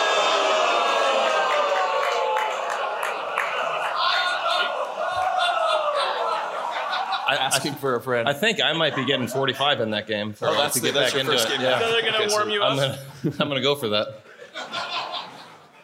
All right. So this one's from Sounder Fan 74, 1974, which I'm based on this question. I'm wondering if it's a uh, yeah, I'm wondering a this too. I known just read it. plume. Uh, what do you think about Brian Schmetzer's style? I mean, dad times a hundred. Are we talking about? We're talking about style, Style. clothing style. Yeah. yeah. Dad. Amazing. Just dad. Yeah. That's what. It's just dad. I mean- like if there was a store called Dad, he'd have like the little swiping card where you get the discount. He would be like the model on the storefront. Yeah, on the storefront. Yeah, Dad. Yeah. Yeah, that's that seems. What do you think? Are you going to answer the question? Me? Yeah. Oh, what do I think? Yeah. This is on I you mean, now. it's that's a very fair depiction of it. I think that dad style. Yeah, but it's like clean, yeah, clean. it's, it's, dad. yeah, he tucks in his shirt. Yeah. And then games, he really dresses up though, right? Which is He, you know, I will say nice this. He absolutely, I could tell when when he got the when he went from being the When he got the interim pay coach, raise. Exactly. When he went from being the interim coach to being the full time coach, all of a sudden his stuff was tailored. Yeah, he went from and it- and it Jose Bank nice. to like Hugo Boss real yes, quick. exactly. Yeah. It was it was slick. This looks good. It was slick. Uh, so uh, this is from someone named Dave Clark, and and so he's curious. He's he's got a barbecue coming up, and uh, he's going to be throwing some steaks on the on the on the grill. And should the host decide how well done the, the steaks are going to be, or if someone requests well done, are you going to actually? No! Excuse me. Excuse me. My wife only eats it well done. Oh, so I have been furious at times when I'm cooking a steak and she's like, I'll put it on a little longer. I'm like, oh my God. Yeah. So I think by process of elimination, so I have to say that you take requests, even though I'm not for it. But if you're putting out completely bloody steaks, I think it's realistic to I take requests. take requests. Yeah, keep keep the people happy. Okay, fair keep the enough. people happy. Unless Fair it's like enough. super well done. Yeah. Then you just don't get them a steak. Well, that's true. yeah. I don't know anybody that likes it well done, to be honest. Well, Well, other than it's Kate. medium now. medium. Oh, okay. okay. All right. So I've this one, that much. this one's from Manwich13, which is a Oh, good name. Manwich. like that. Uh, should I stay in my job that I should move on from for more money because I get to play pickup soccer on my lunch break? I feel like lunch break soccer is the ultimate perk. I don't know if I can be with it. I can beat it. I need your help. Oh, Manwich.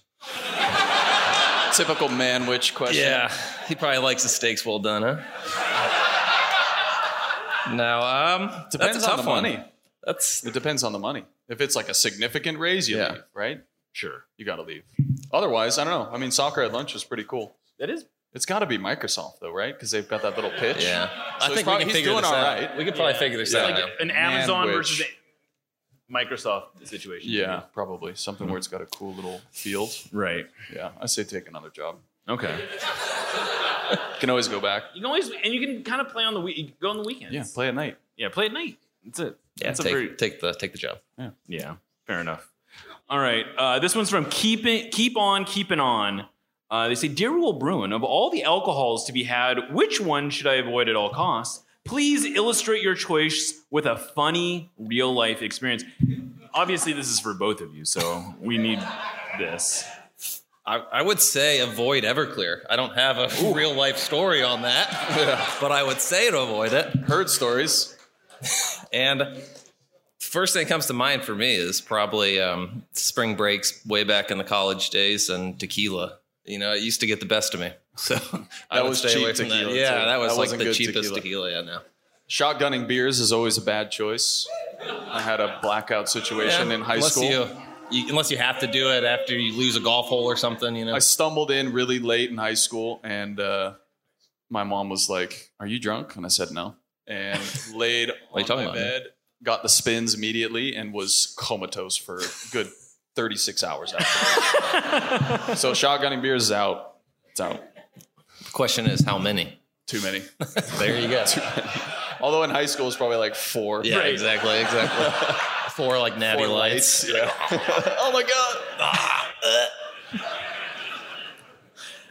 So uh, this one's from Pencilbot Chad. I, that's a good name. Uh, Pencilbot Chad. Yeah. So how do you Definitely stay how do you stay positive while recovering from an ACL surgery or really any surgery? In my case, surgery number two next week, six months after the first one.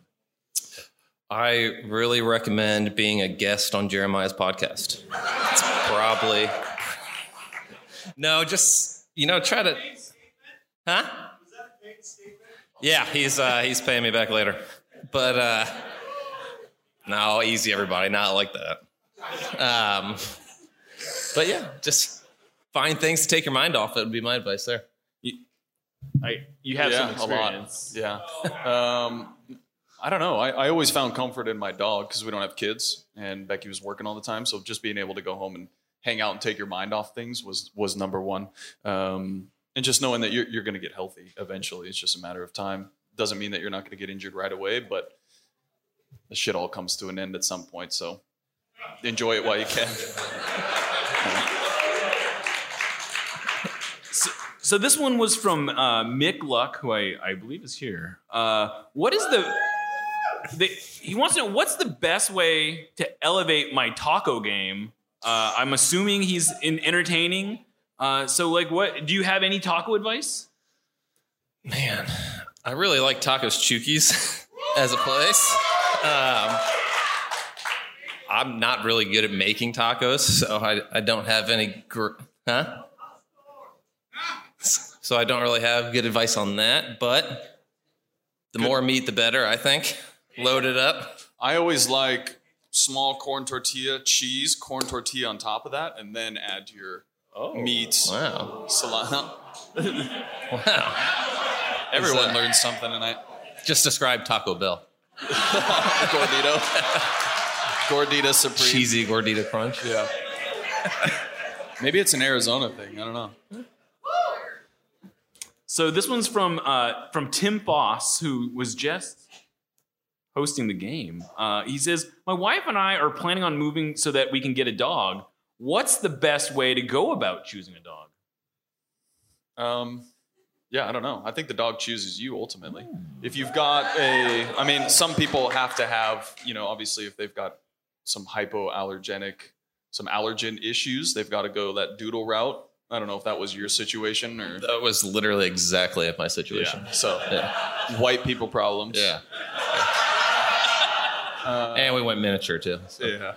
Um, uh, we, my wife grew up with a lab. I grew up with a lab, so we kind of want we like that like attitude of a you know demeanor, but we didn't want to get what we had growing up. Um, we didn't want to favor one or the other, so we ended up getting a golden. That's the only. But he cost us year's salary probably by the end of it, so um, won't be doing that again.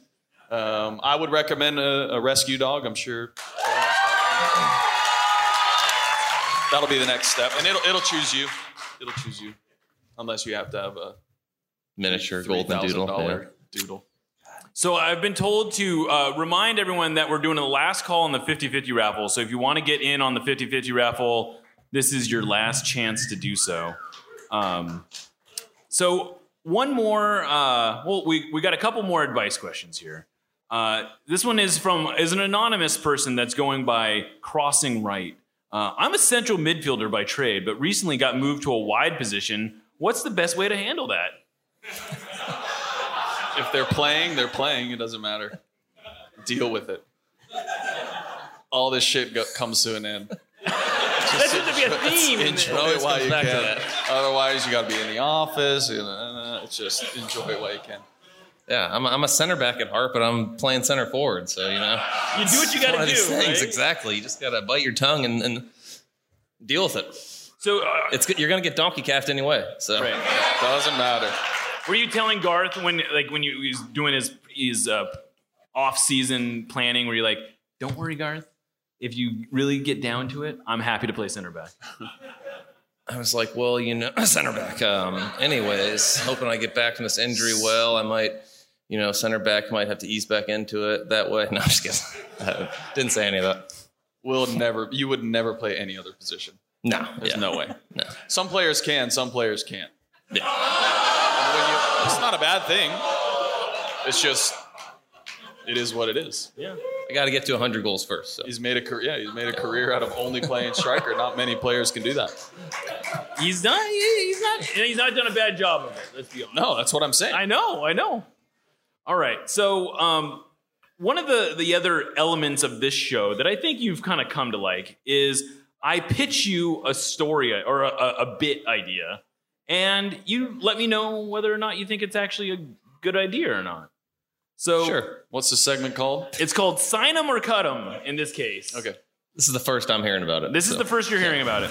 So basically, the idea here is I pose to you some, uh, you know, potentially weird character traits, and you let me know if it is a deal killer or not for going on in a relationship. Okay. Does that seem like a, a, a potentially Sure. What, just ask the question. Okay. okay. So here's here's here's the first uh, scenario. The date offers to order an Uber, but they but when they do, it shows up as an Uber pool. Is that Sign them. sign them? She's paying for it. Yeah, or, or he. Yeah. Whatever. Yeah. Uber pool. Why not? You get Yeah. a story. There's always a story in an Uber pool. I got no problems with it. Okay. Fair enough. All right. They call their parents mommy and or oh, daddy. See ya. No, that's cut them. Obviously, right? We're all in the cut them. Do you call your mommy mommy? Is that why you're? No, I don't. That's I'm trying to figure out like how old we're talking here. Like, like now, Oh, now, no, yeah, no. Like- sorry. thirty-year-old people. Cut them. Cut them. Okay. See ya. Okay. What if they put juice in their cereal? What? What kind of monster? are Send you? him to a mental hospital. Yeah. What is wrong That's with serial you? Why would you even ask me that question? I, You'll get murdered. We're murdered. done with that the night. segment. Cut I it. know. Yeah, cut Okay. it. We're Okay. done. That's clearly that's fair. Uh, so they don't have a texting plan, and instead they insist on sending you uh, emails with like little details that don't need to be in an email. So they're basically just texting like an email. Yes, They're emailing. no, they're emailing you what should be texts. Yeah, it's. I'm Cut not 'em. going to read it. Yeah, no. If you ever saw Chad's Yeah. phone, his email little button said like four thousand nine I've seen that before, yeah. Yeah. Drove me nuts. Yeah. Cut him too. Yeah. Cut him. that stuff. Cut him. Just delete his phone. Cut him. All right. See, what about when they if they clap whenever the plane lands? Oh my. No, no, no. Cut That's- him, dude. That's like the people that stand up and try to like scoot by you before. You're just like, It's that person. yeah. Yeah. I'm like, come on. No, you're cut really gonna. Like the captain's never gonna hear it. Yeah. Right. Or it's like one of those like ultimate empty gesture things. All right. So this is one they whenever they, they have something warm, whenever they sip it, they go. Like every time. Every time. Every time. Every time. Oh my god. Um, I get like maybe the first time if you're cold, Right. but every time. Yeah, it's not. I mean, I, I don't know if The sipping doesn't huge bother deal me. breaker. Yeah. Yeah. My Becky would say cut him. My wife would be like, "You're out of here." Yeah. I can't do that. Oh yeah. Like I have to go in the other room if I'm gonna do that thing.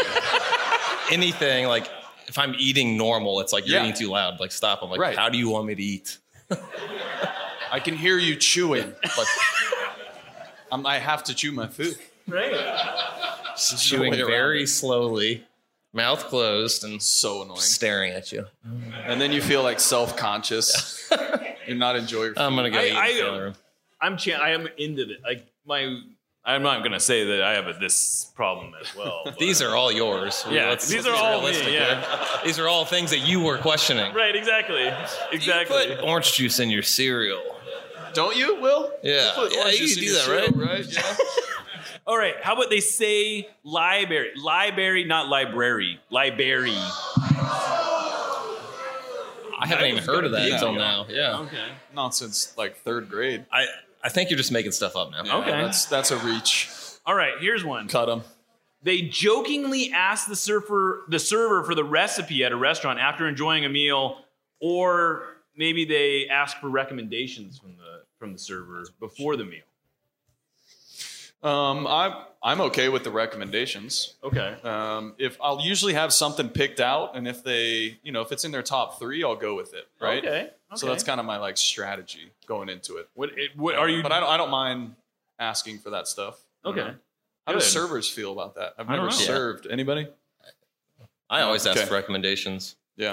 I mean, But then I- sometimes I go the complete opposite way. Like I know what I'm going to get. Right. She's I like wanna the sea bass is what's good. delicious. Yeah. I'll have the steak. My dad's the worst of this. Can I get a super well done steak, please? With orange juice on the side. Mmm.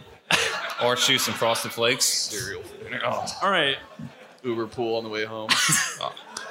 Just What if your date wears that suit and you show up and he's wearing that suit? yes, Psychopath. hundred percent. Cut him. You marry him. You, married marry him. him. Yeah, it's over. I, I mean, that's. So this is the last one. What if they're a fan of the Portland Timbers? Kill them. They're No, dead to me. kill him. The White Build Caps the are just so nice, though. We always say, same with the Whitecaps. I know you don't care, but you go up there and they're like the nicest people ever. They try so hard to be mean, and you'll like walk off and they're like, great game today. You're like, just be meaner. Be meaner, please. Sorry. So sorry. Sorry. Well, that's that's that's the segment. That's what we got for you. So, Cool. Will, I know you got a you got a uh, early bedtime. You got to get ready Yeah. for training. I know. I'm back in training. Back training. It's been a while, so I didn't want to be out too late. Like six six months ago, it was like, how do I get out of the house for a Yes, couple hours? it now it's literally like, is, I like, got gone full 15 circle. minutes Yeah. to do this. It's been full circle now. but It might be. It might be. So uh, that's that's that's the segment. Uh, we are going to come back. We have a little fashion show for you. We're uh, we're going to close out the segment of the the show with uh, interview with Garth. Uh, and just a reminder, the auctions. I guess we're, we've pushed it back to nine oh five. Uh, so if you want to get in on the silent auction, I you probably have a little bit of time to do it. Uh, but one of the other things that we did for this event was uh, we like Lickit actually made a kind of joking jersey, and people were really into it.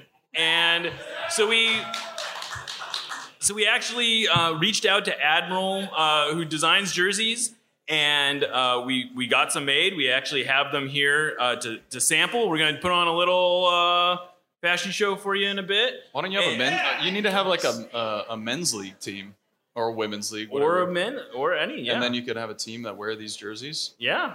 Dude, I like that. You, you want to play? nope.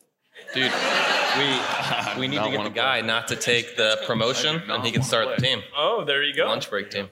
All right. Well, so uh, yeah, thanks for doing this, guys. Thank you.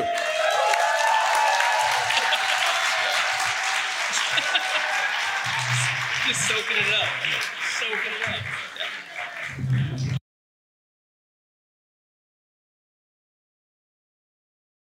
Uh, with all that said, I'd like to introduce uh, the president and GM of the Seattle Sounders, of the two-time MLS Cup winner, S- Seattle Sounders. Yes. I want to give it to the kids. Oh, okay. You're gonna donate this to. Oh, so Sarah has decided to donate her winnings to Seattle Children's. Okay, so Garth needs a couple of minutes. All right. So we're not. Garth is apparently busy, so we're gonna give him a couple more minutes, and we'll be right back. No, he's right here.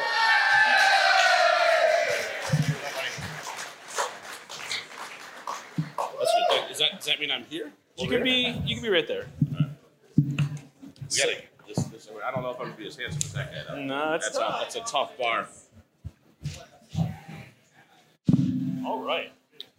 Well, Garth, thank you for doing this. I think this is is this year four, year three? I have been here since day one, Jeremiah. YachtCon style. Yeah, you've been. I have, I have broken eggs. I have. Uh, that's right. You broke fair from a planning perspective. That's that's accurate. I, I, I'm more of a freeloader uh, on on YachtCon, but but yes, I have I have appeared.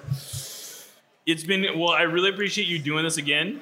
It's fun, man. We have a good time every time. I hope so. Your outfit gets better every year too, right? I mean, this, this is this is extraordinary. Good. I'm, I mean, so he looks glad. skinny too, doesn't he? Like, like you, you got a diet, and then he put he dress up. I mean, it's a big night. Hey, hey, look at that. We had, we had smoke. That was smoke. The smoke? That was smoke. You can't use it in the stadium, right? So you got to You may as well spend your bullets here. Hail sale. Right, exactly. Sometimes it's good to be the man. So uh, I, I just don't get to drink like you guys do, so I got to fake it up here a little bit. This is this is Everclear. I, it, yeah, this is the latest I've been up in like three months. Like I, I, I, I'm just hoping I stay awake. I have a cup of coffee in my car. Did, did you put the kids to bed before you got here? They, they, I, I put them in their beds. As you know, as a fellow father, that, that didn't mean that they went to bed. That they, they were. I was at least able to check the box for my wife to say, "See, honey, I was here to help." Right. I, and I and I very respectfully scheduled the YachtCon appearance after bedtime. Yes. Uh, but I suspect she might interpret my actions differently tomorrow morning, uh, depending on how well everyone sleeps and, and, and gets through the night. But that's such as you know, that's that's fatherhood. Yes, I I know quite well. Uh, for sure, yes. Um, so I wanted to start with a, a little of a, a, personal anecdote. Um, before MLS Cup, you we were doing a, a media scrum, and I I asked you uh, if that had potential to be transformative. And you gave me a long, winding answer about Transformers. do, do I give any other kind? Yeah, but it was about. I think you actually said Optimus Prime in your answer. That was Uh, dumb. It's not, it's not my finest work. But I liked where you were going. I Uh-huh. appreciate All right, you're all right, going. well, you're going to try to save me. This, this is I'm going to appreciate you. Right. But that said, I, uh, you know, I, I can understand where you were coming from. I think you were trying to not put the cart before the horse, and all that said, now that you sit here, you know, a couple months after winning MLS Cup at home, does it feel like that was a like how big of a of a deal was that really? Like when you when you sit here now and you look at the the way that it affected everything. I look. It was the best sporting moment of my life. Um, it was. It was. I, I guess I'm not. I'm just cautious about saying transformative, but what I'll give you some data points. I think that's fair. Um, we sold more season tickets the week after MLS Cup than we had in the previous year. The week after that, we sold more than we had the previous year. So, like, that is amazing. No, and thank you all. I mean,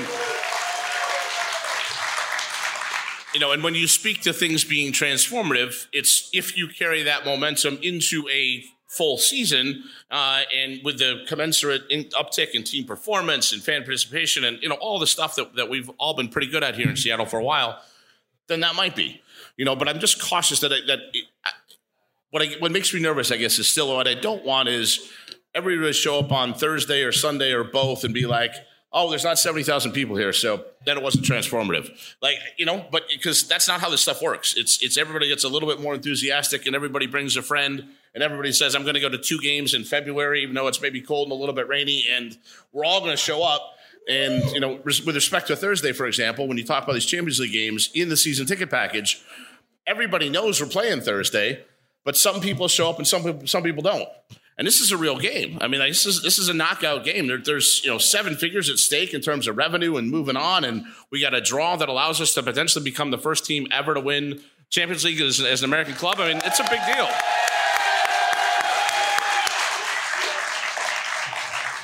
You know, and the, all, most of the folks here have families, and then it's you know it's a, it's a pain in the neck to go out Thursday night and stay up late on a school night and get your kids out, and then come back on Sunday and do it again. So, uh, but we would really it's a, it's one of the biggest weeks of the season. We feel like for us, we we have to win. Our, our league games, in addition to our Champions League games, because the schedule, the easiest section of the schedule, uh, is in this first third of the season.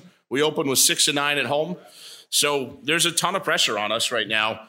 Um, and I mean that in a good way. I mean, because I think we want to, we want to, to go back to your original question, we want to make good on this opportunity. We, we had this, you know, hopefully not once in a lifetime moment. But that said, 10,000 people on the March to the Match and a Macklemore concert and a call and response on your way into the building, uh, followed by the pandemonium there. And I was just talking about this uh, on, on Jackson's show on KJR the thing that I have, I, I saved the game, right? And I obviously didn't get to watch the TV broadcast or in your stadium. But the part that I do is I fast forward to the goals, and then they show the crowd reaction. And like just the pandemonium, like like people literally swimming over each other. I mean, it looks like a mosh pit a rock show. And like that's amazing. Like if you can capture, like I was there for that. We were there. We all were there for that, right? That was, uh, and that's amazing. And that part can be transformative because that's the shared experience that is really hard to replicate. And look, we're going to try to do it again. So I, I want to say we had another conversation that was right after the draw for Champions League. And you and the the offseason got off to a little bit of a slow start, I would say. Um, and one of the things you mentioned to me is that we might have to wait until it's uncomfortable to make some signings. Did it get to that? I think all of us probably got to that point. Did you actually? did you actually get to that point? My wife says this to me about once a week. You know, like, do you think now's the time for the diet? You know, I think it's think it's uncomfortable enough yet. Um, uh, it, uh, I don't know, man. I've been doing this a long time, and you got to you got to make the right you got to get the right deal. And and so when the stress comes and you're second guessing yourself, when you're when the fear of failure starts to bubble up, sometimes you just got to tell it to back off and uh, come back to we're the defending champs. We've been to three of the last four MLS Cups, and you don't say that arrogantly, but uh, thank all of you again. Not, you know, we don't say this enough, but I mean, this is not possible without the support here. Seattle is not the size city that would support a payroll normally to be able to compete with the players that we're able to acquire. And I look a heck of a lot smarter with 40,000 people in the building and Lodeiro and Ruidíaz on the field than I do when there's 15,000 in the building. So trust me, I don't I don't succeed without you guys. So now that you, the, the roster is pretty close to set, I think that's probably fair to say, right? Do you do you feel like extra? we're out of money, so in that sense, it's it's Well, there you go. yeah, it's kind of sad. I- We don't get an allowance of this either. We got to kind of wait for like the next CBA or something like that to to save up. So do you? I mean, do you feel like you you like? Are you comfortable with it? Do you feel like exercising patience was really the right way to go about this, especially maybe after the CBA didn't turn out how a lot of people might have predicted it would? Um, I, I mean, look, at some level, you just have to make your peace with it because it is what it is, right? I mean, we we spent the money and the CBA came back, and you know, everyone asked me how I feel about the CBA, and I'm like, you know, it's how I feel about the DMV. I mean, like, you know, they make the rules, and you know, turns out I have to follow them. So, uh, you know, and I could try to, you know, bump up against the guardrails here and there, and try to, you know, test the boundaries sometimes, but if you go too far, you're going to get in trouble, and we don't want to do that. And you know, again, I, I, I think our operating thing just in this offseason, it's been it's been a really tumultuous offseason off the field for us because when you don't have a CBA coming in and you don't know the rules, you got to have two or three different plans because you have to have two or three different budgets. And then it lands two weeks before the season starts, and then you have to execute everything in in two weeks. So, um, you know, and literally how we structure these deals has to be tweaked depending on how much money we have and how much we don't. Without getting in the weeds too much, you, you can move money from one year to the next, but you have to have this three year plan always as to how you're going to use your money overall. So um, it was tighter than maybe we had hoped, um, but we feel like we have a good team. I think we've replaced the capabilities, at least, of the folks that left. Um, and I think that we have a very, very good team. I think, like any team, we got to get fit. We got to play some games together. We got to, you know, create that chemistry. It's a new center back pairing. It's a new defensive midfielder pairing. We're without Gustav and Nico right now. Like, and that's all okay. Like, like I hope, hopefully, that's enough to get by Thursday by Olimpia. Still going to be a good team. It's going to be a very tough game. Um, but if we can get off to a good start, honestly, as we've talked about kind of ad nauseum at this point, this is also an opportunity for some of our young players to come in and step up. And, and you know, we saw some perfor- good performances from young players already on the road to Olimpia. I mean, if you think think of what you were doing at 16 years old, and then think about Danny Leyva playing in Honduras.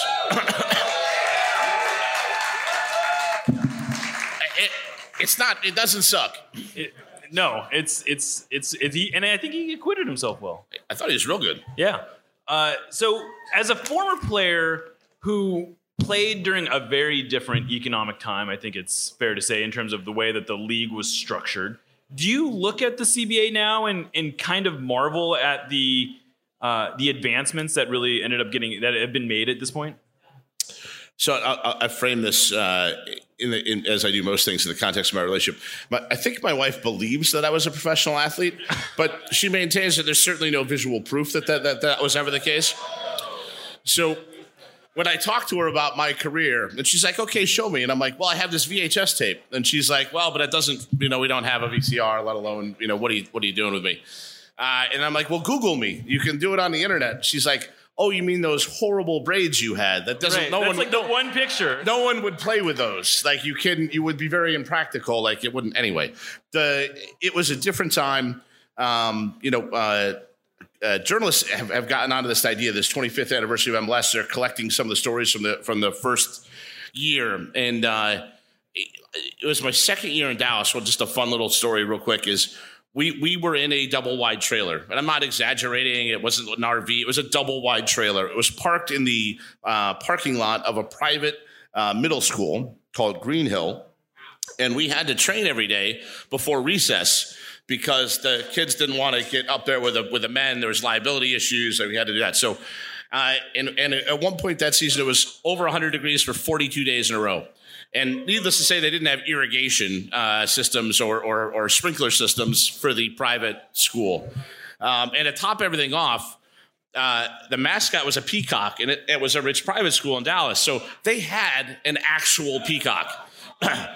like with big blue feathers. And as you left the double wide, most of the kids weren't coming out of trailers onto the school grounds. And so it always freaked the peacock out. So we would be coming in, in, into practice. And like literally, we did, we had a laundry room in there. We had the training room in there. Like we had the showers, like you have like in a camping site.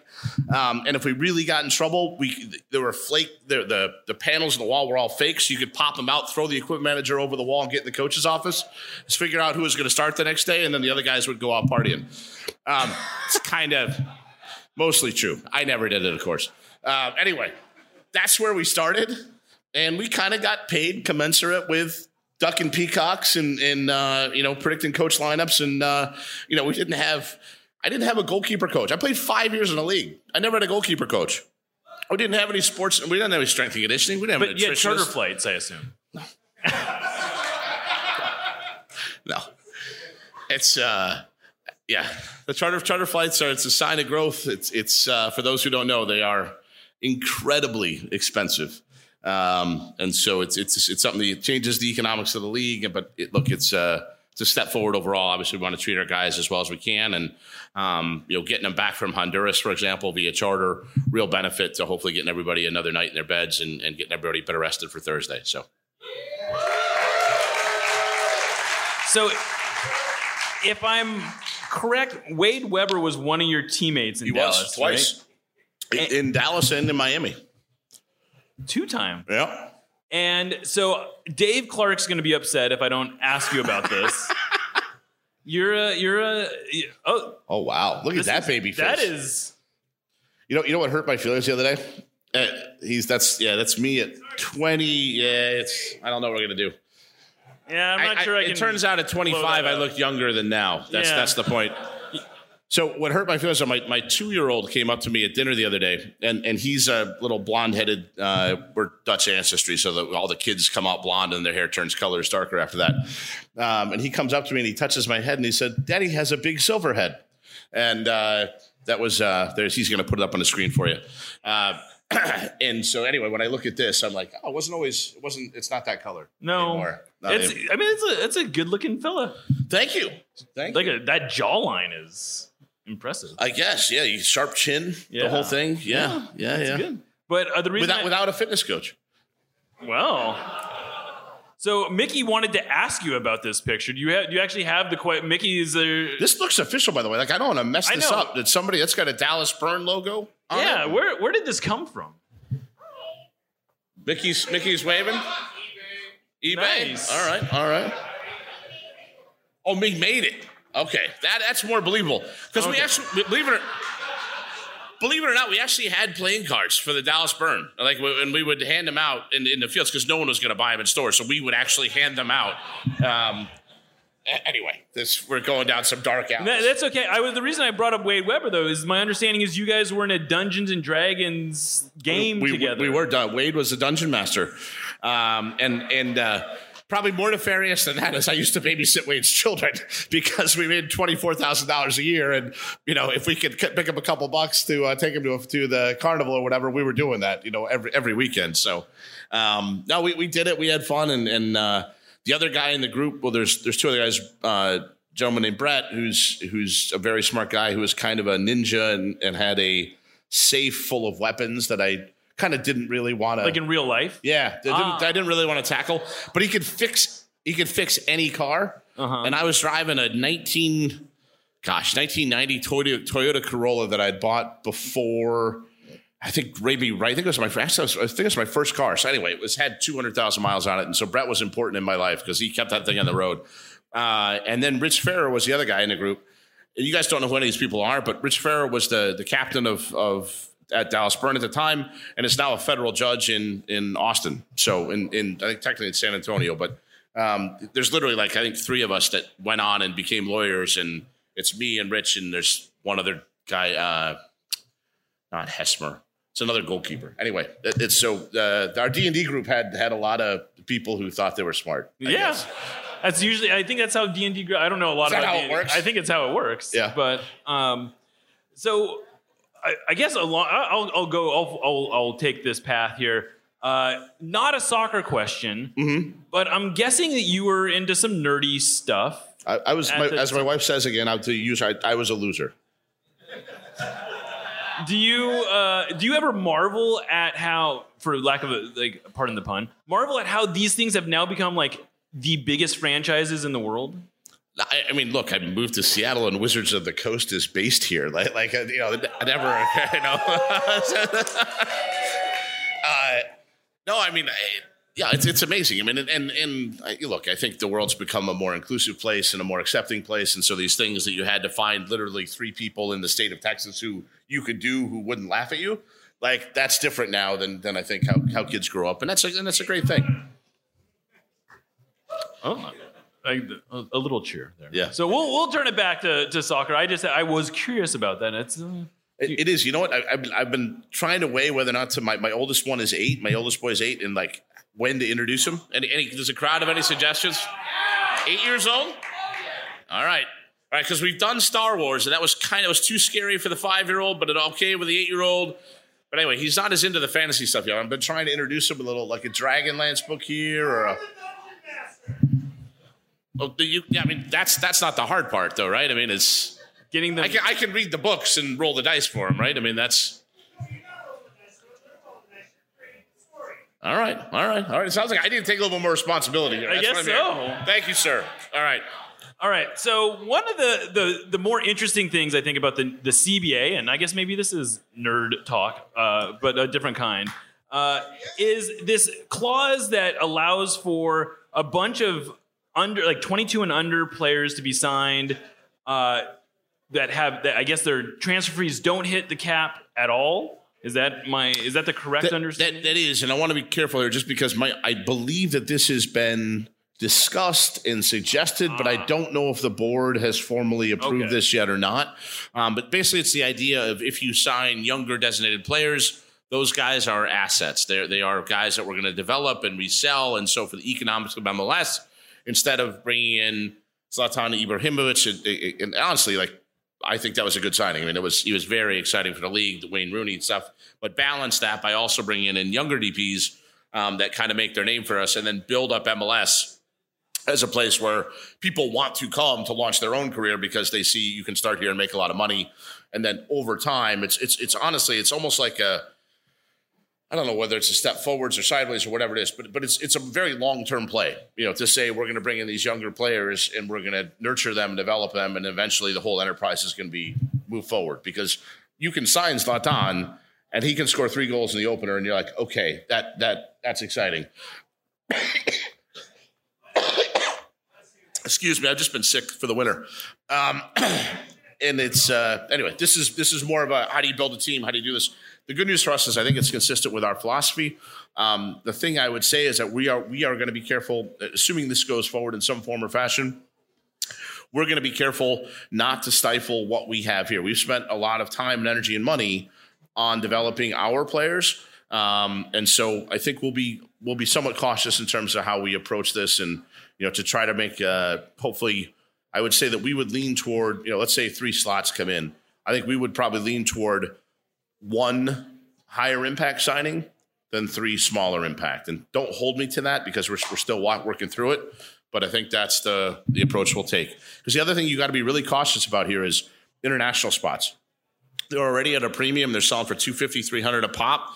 Um, and if you have three DPs and three young DPs, that's that means there's no more TAM guys. That means you've gutted the the, the middle of your team. That's sure. six of your eight foreign spots that are used, um, and you only got then two guys in that kind of uh, what's what'll now be between 1.7 and or sorry 700 and 1.7 for that TAM range. So And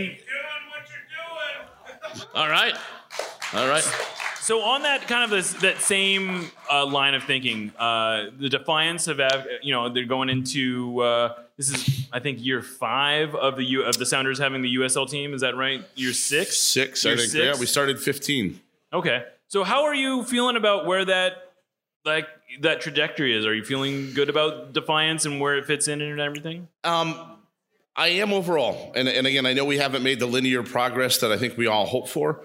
Um, but our choice last year was really to go too old or too young. And what I meant by that is, what I mean by that is, we knew if we went with all our prospects that we were probably going to get our tails kicked sometimes.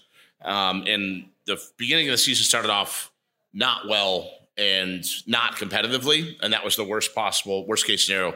And we really suffered from having a young goalkeeper and young center backs, and that's a particularly tough combination.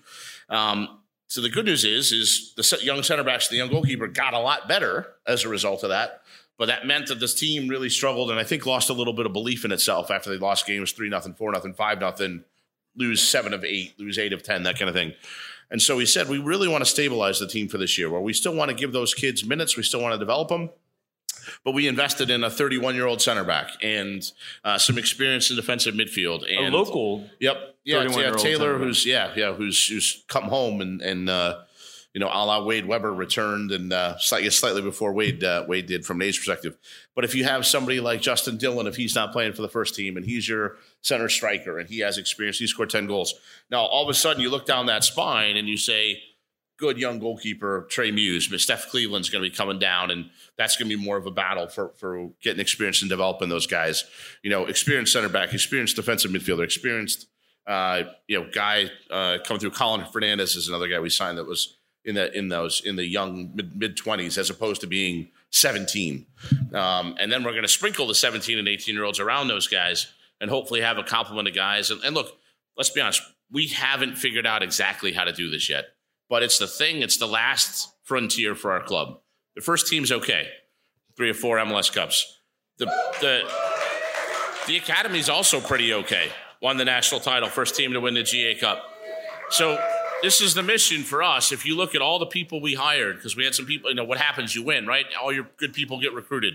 We basically lost our performance department and, and our development department. The guys we brought in are almost all guys, with one exception, two exceptions, that know our culture and have worked here at one point before. So Henry Bronner's come in to replace Mark Nichols. Henry used to scout for us. Um, and you know we, we've really striven we, we, we promoted from within and gary lewis became not just a coach but an, our academy director. Um, and so we're and we hired john hutchinson who used to be the defiance coach to be our full-time development coach. I think these are all breaking news pieces. But are they really? Okay i guess i'm not supposed to say that. Um, there's going to be a press release tomorrow morning so um, you guys can be like how do you spell that? Was he drunk?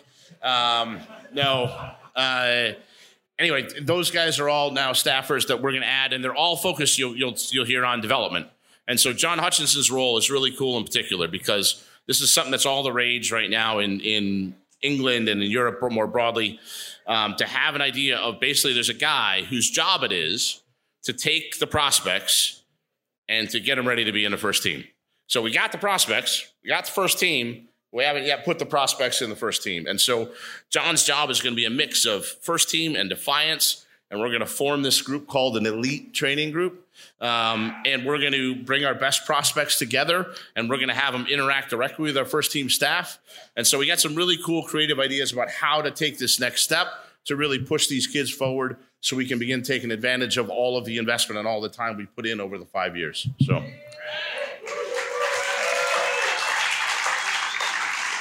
So I got a, I, I got a couple more questions, and then I'm gonna uh, open it up. If anyone has questions they want to submit, uh, make sure they get it to Lick It. But um, before that, uh, I wanted to ask you about your guys' attitude towards analytics. Uh, you've talked a lot about Ravi Ramineni. Is that Yep. saying that right? Yep.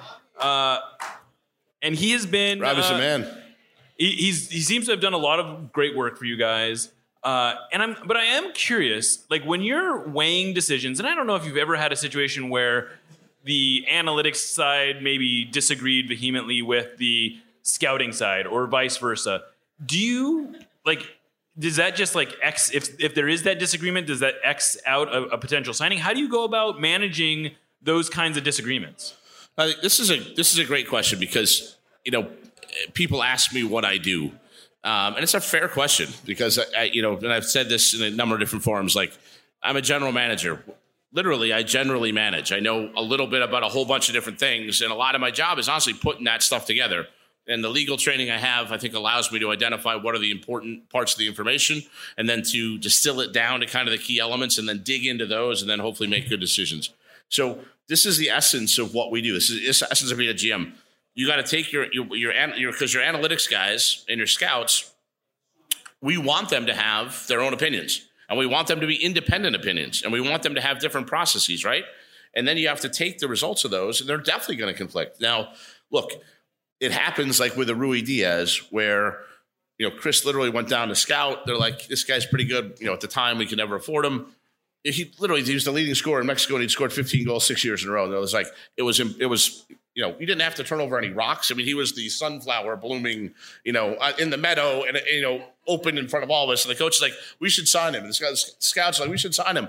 And they, I'm like Ravi, we we, we good? And he's like yes, this is the best. Uh, uh, best ratio over expected goals that I've ever seen. Okay, great. And people are like, was that really hard because like, he was in Russia and it came, like, the signing came together in like three weeks. Like it was like, anyway, uh, you know, it was, it, you get More ones of a like mystery that. of why you were able to get him, right? Yes, yes, honestly. You know, I mean, like, why would really? Uh, and, and again, it's almost always the same, which is the selling club needs the money, and and uh, hopefully we are you know responsible in planning, and that never happens to us.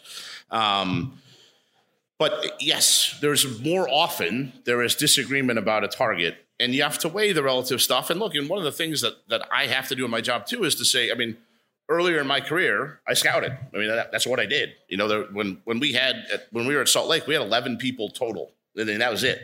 And Sounders, we have 50.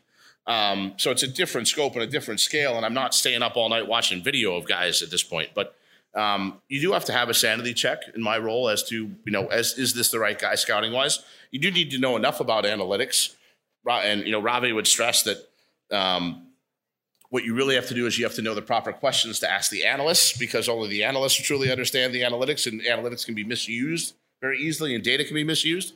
Um, but if you can do all that and then you know talk to the coaching staff and say stylistically from a player profile, does this look like somebody that you will be successful with?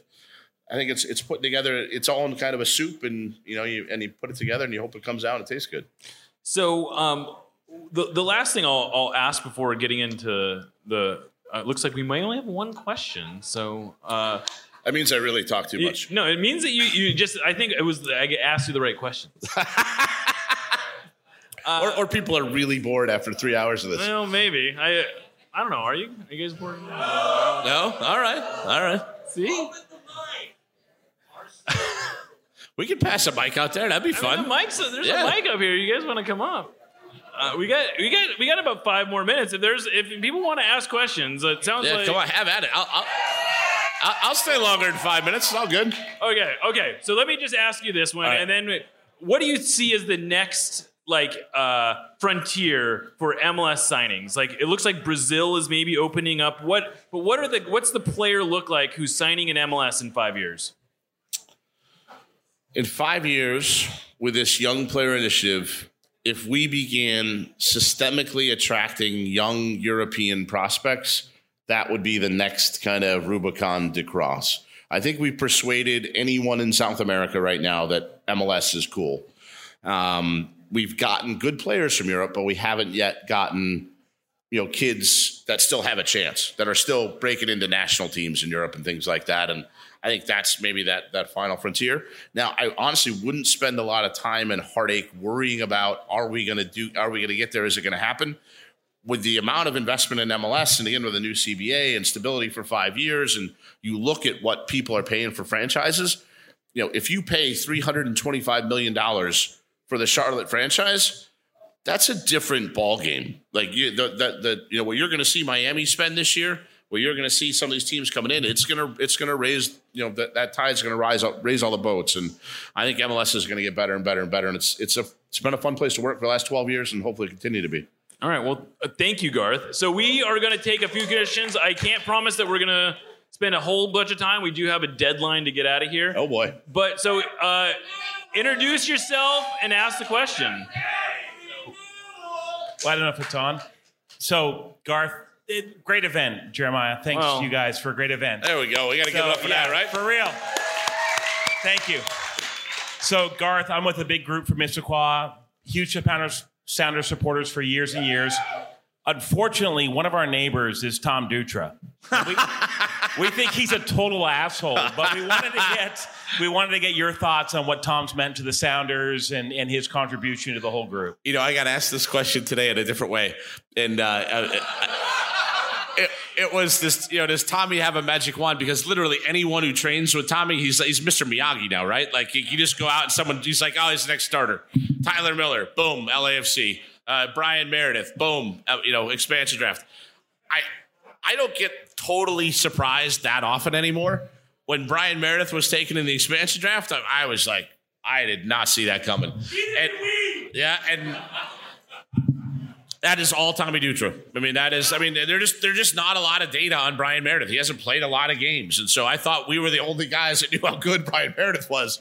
Uh, and of course, we have Kurt Schmitz with Miami, and that's part of the, the explanation there. But um, Tommy's been absolutely amazing, and we've given him two good young goalkeepers and Steph Cleveland and Trey Muse, and you know he you know his his relationship with Steph Frei is special. Period. Full stop. Steph's a pretty special individual as a as a human, um, and we're really lucky to have them. But one of the things that we got to manage this year is we we if we play 45 or 50 games, we got to make sure Steph Frei does not play 45 or 50 games.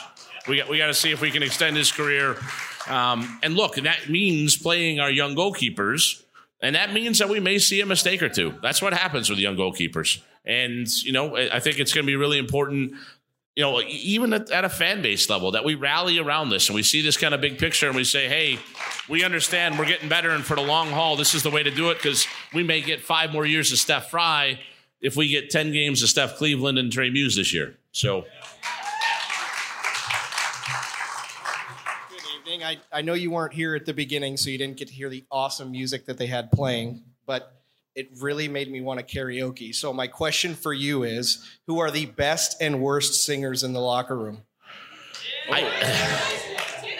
tough, tough one here. Um, I, so again, just to just to give a to peel back the curtain a little bit, I am very rarely in the locker room at this at this point. If I'm in a locker room, it's post game, um, and that's usually as historically has been Román Torres and who's running that, and then we have some of our younger players that use uh, language that's a little bit more creative in its linguistics, and we have to remove the children from the, you know, because Adrian's Adrian's son is young; he's three years old, and you know mine are young, and so sometimes we go in there, we're like, whoop, we're gonna hand them right back to mama, and we'll we'll come back after the game. But um, no karaoke in the locker room, but it, it comes. It's a lot of multicultural music, and you can kind of tell who's in ascendancy based on if it's salsa or if it's merengue or if it's you know rap or whatever's going on. So, good question. Wa- Wade Webber, by the way, best karaoke singer on, on the staff. I mean that. If you, if you guys haven't go seen him, he he's, he does karaoke regularly down in uh, Tacoma. He's because he's a federal way boy, so he goes down there around uh, Defiance games, and you can usually catch him uh, on the mic. You know, do you know? why? We, we'll find out. Uh, we'll, we'll get this out to you. I don't remember off the top of my head.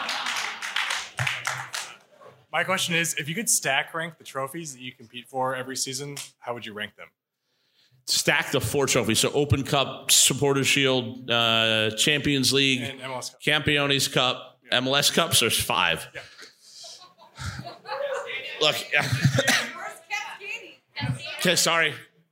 Cascadia. There you go. Six cups. Look, I, I've said we we kind of have three seasons. So we our first season is Champions League season. Then we have lose all our players season because we have Copa America and, and the Euros and you know the only guys we could possibly lose are Lodeiro, Rui Diaz, Arreaga, and Svensson right down the spine of our team. what could possibly go that- wrong? Um, and then we have the stretch run season, which you guys have come to know and love. But but truly like like this year at least at least look me in the eye now jeremiah and when, when you ask me in july garth is it finally coming together at least tell you i told you before the season like it's kind of predictable when you lose all your good players for two months and then you get them all back that, that then you're better Yeah. so you, you uh, have said that before, yeah, I yeah. think. Yeah. Um, so, ah, man, I, I think it's really hard. I, it, and what the honest answer to this with the six cups is it it honestly changes based on where you are in the season. It has the answer to that has to be Champions League right now. There, it, it literally, no one else has done it. We do that. It puts us on a different page. But there's a huge difference. If we go, if we flame out on Thursday and we go out in the first round of the Champions League, then that honestly impacts how we approach the regular season and, and Open Cup, for example, because those are the next two ones in that thing. It, it puts probably a little bit more emphasis on Campeones Cup because if we want to be a big boy league, we got to beat teams in Central America, and you know, hopefully, hopefully we don't get to this point. You know, that we're able to win on Thursday and, and push through and push on for a couple more rounds. And if you have a really good showing in Champions League, honestly, that dictates Open Cup probably the other way because if nothing else, you're just going to have to play young players because you're again you can't play you can't play, play Svensson 40 games either, and you honestly don't want to play Lodeiro 40 games. You know, part of the thing that we've we've seen always is again the key to that stretch run at the end of the season is we gotten healthy. You get healthy by rotating your squad. And so that means different points of emphasis for different tournaments. And it doesn't mean we don't care about the Open Cup. Doesn't mean that we don't think our kids can win that. Because if we do our development right, they can eventually win that tournament. Um, but it's balancing all these things over the course of the season, and it's given good performances, I think, across all fronts. And um, you know, and, and it's ultimately looking at things like if you don't win Champions League, okay, but you go for MLS Cup, and if we win another MLS Cup, then you can start throwing a D word around, right? I mean, then then, then you go back to back. You got you got four or five, you know, like or sorry, three or five. You know, that's that's that's historic then, right? And coming off being named team of the decade, you know, those are the mountains left to conquer. But anyway, right now it's Champions League. We're gonna go try to get it. Um, it's really hard. Uh, but ho- eventually somebody's got to do it, right? So uh, May as well be us. Yeah, Look at us. us. Yeah. Look at us.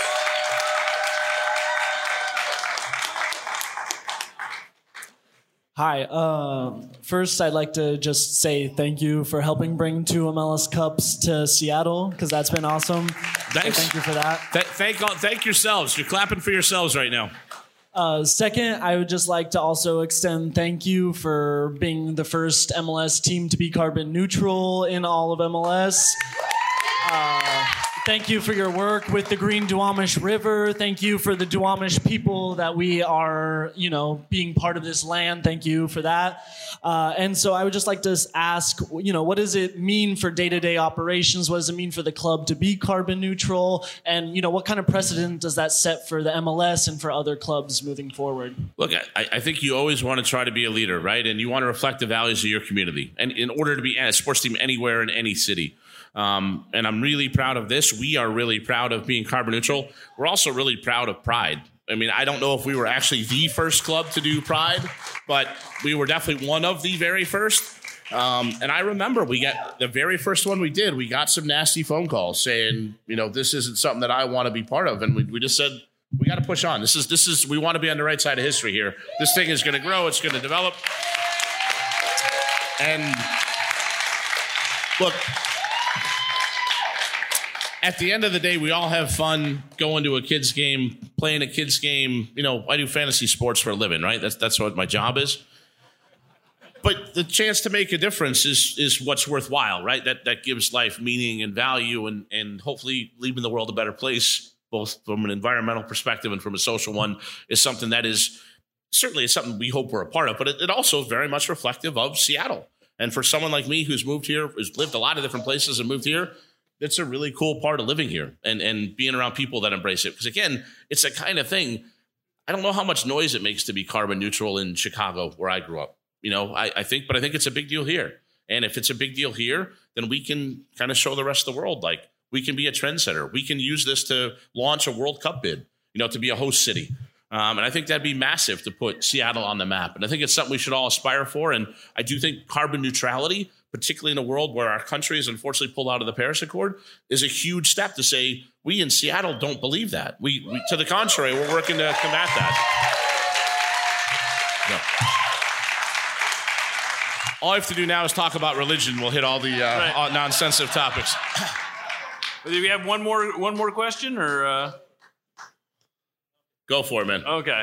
All right. Um, first, I'd just like to say thanks to the Sounders organization for just coming down and doing this sort of thing.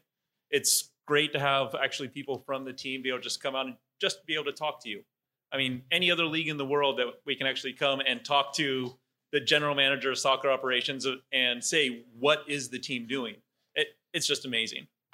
Thank you. Thank you for having me. I mean, it, likewise, it's pretty cool for me to come and feel pretty comfortable and pretty accepted and, and you know, to be part of something like this because, you know, it, it's been, you said, four or five years now, Yeah, right? yeah. And this is, I, I really want to congratulate all you. This is a cool event. Like, I was looking forward to this. Like, before you called me, I was like, when's YachtCon? Like, we got to, we got, we got to, I want to come down and do this again.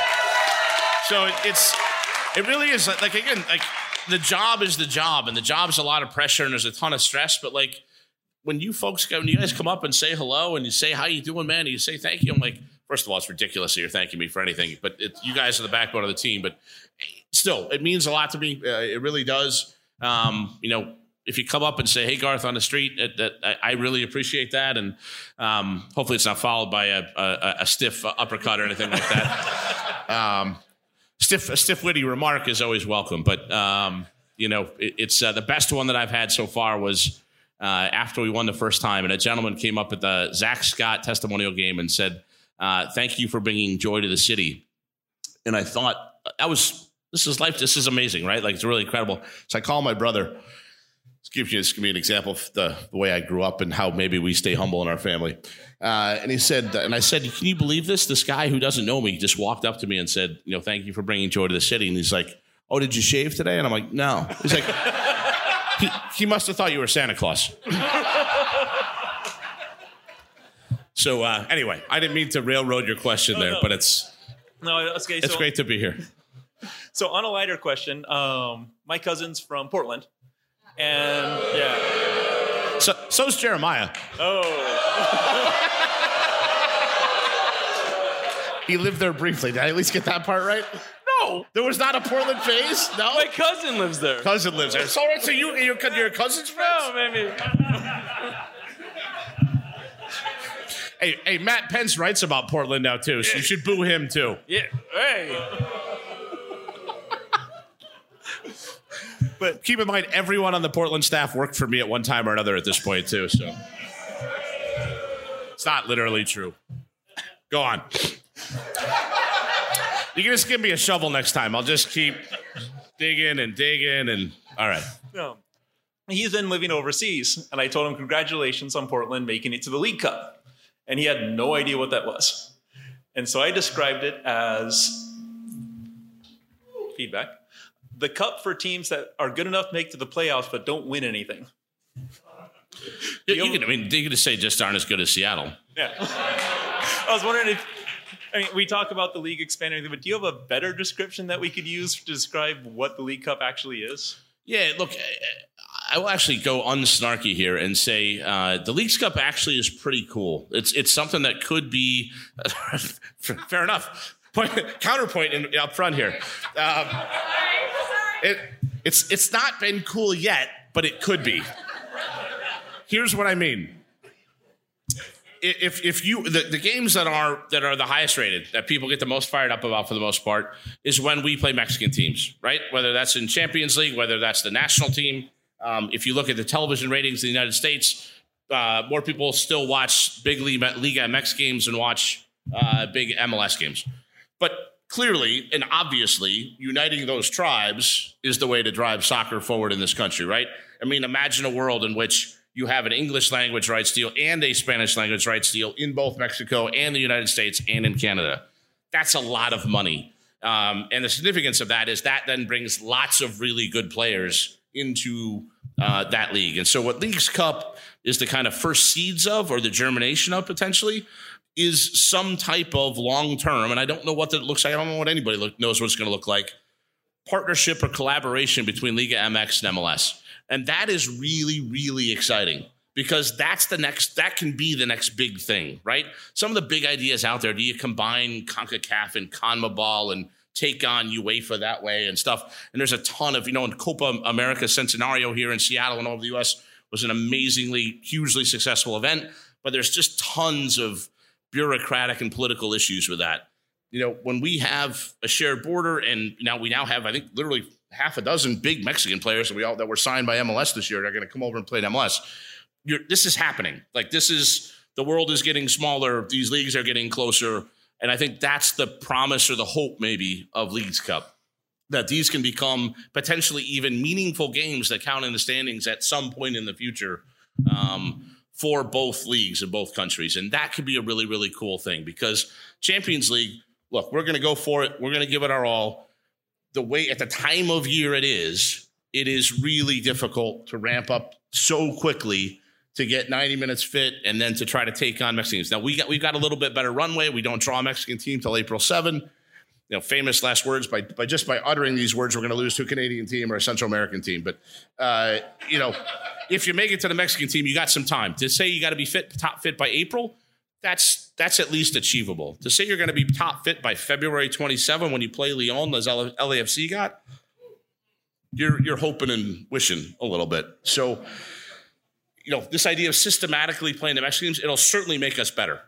Um, and that's what I think we all want, right? We all want the league to grow and improve and put ourselves in position, hopefully, to capitalize on the next television contract, which would start in 2023, but also then to hopefully host a World Cup and and really use that as the boomerang or the the spring to to become one of truly the best leagues in the world. And that's that's what we're that's what we're trying to do. That's what we aspire to do.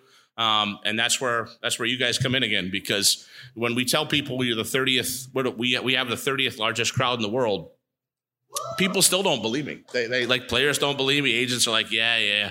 And we just we send them. We got a little two minute video. We said just just stick it. Here you go. Here's a little file, and they watch it. And they they can't like people can't believe it. Like that's what's so cool. Like when I come to come to see you guys, and you know we do it once a year and stuff. It just please take a moment when you're with your friends or at the first game or whatever, and just like give yourselves a high five, man. It is it is absolutely amazing what y'all do.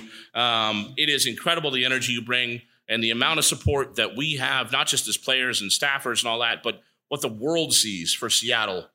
You guys are amazing. Thank you. Well, with with that, that's probably a good place to uh, to call it an event. Um, hey. So uh, I just wanted to make sure to remind everyone to settle up with uh, with the auction and and all that kind of stuff. I I feel like this was a very uh, good event. I wanted to thank everyone for coming. Um, I did want to also just kind of thank some people that made this possible. I wanted to uh, first of all thank Garth, thank Brad, thank Will, thank Jess, Bethany, uh, Bill for coming out here. And this is really, I, I mean, and Schmetz, of course, Schmetz. And I mean, it's. I don't think that there's anything like this going on in in the United States. Probably, I, I don't know that there's anything going on like this in the world where like big time athletes and heads of organizations are coming to a fan event and just kind of taking questions from the crowd and uh, hanging out and doing this whole thing. Thanks to the Sounders for for being good uh, good partners in this thing. I guess we'll, we're gonna I'm gonna dub you guys partners in that. Um, but uh, thank you, Sammy. Also, thank you to ECS for bringing the Cascadia Cup. Um, I, I, also I really want to thank uh, Lickett and Aaron uh, for for kind of sticking with us on the making this happen behind the scenes. Um, I don't think I could say um, clearly enough that Emily Cummings uh, puts in a ton of work behind the scenes. She's turned this from. She's literally behind the scenes, I guess, right now. But uh, I mean, she's really taken this front to a different level. Huh? I think she's in the back there. Oh, there she's in the back there. Um, I I want to say thank you to SB Nation and Sounder at Heart for for actually helping fund th- this year, which was awesome. Uh, thanks to my fellow presenters, Susie Rantz and Jacob Cristobal, for putting on a really great uh, rain segment. Uh, thanks to Tim Foss uh, for for helping out uh, with the with modeling and with hosting the game. Thanks to Beth Mantle for also uh, being a model and and helping out also behind the scenes. There is so like this is really a volunteer run organization. It's kind of I mean event and it's it's amazing. Dave Clark helped out today. Kelly Stevens, Ben Harrison, Steve Vogt, uh, Andrew Beck, Giovanna O'Shan, and Marnie O'Shan, who uh, I really wanted to thank uh, since it related to me. Uh, I, wanted to thank uh, our sponsors, Full Pull Wines, everyone that donated stuff, James Willard, John Cam- Johnny Campbell, Johnny Football, as you may know, Jane Gershovich, the Masonry, KXP, Matt Pentz, um, and finally, I want to say thanks to Hales Palladium for hosting us. Uh, I really think that this was a, uh, our, I'd like to think it's our best event and uh, hope to be doing this again uh, next year. Um, and that's it. So thank you. Give yourselves an applause too. Thank you. Thank you. See you Thursday. 12,000? And, and Sunday. And apparently, we raised twelve thousand dollars.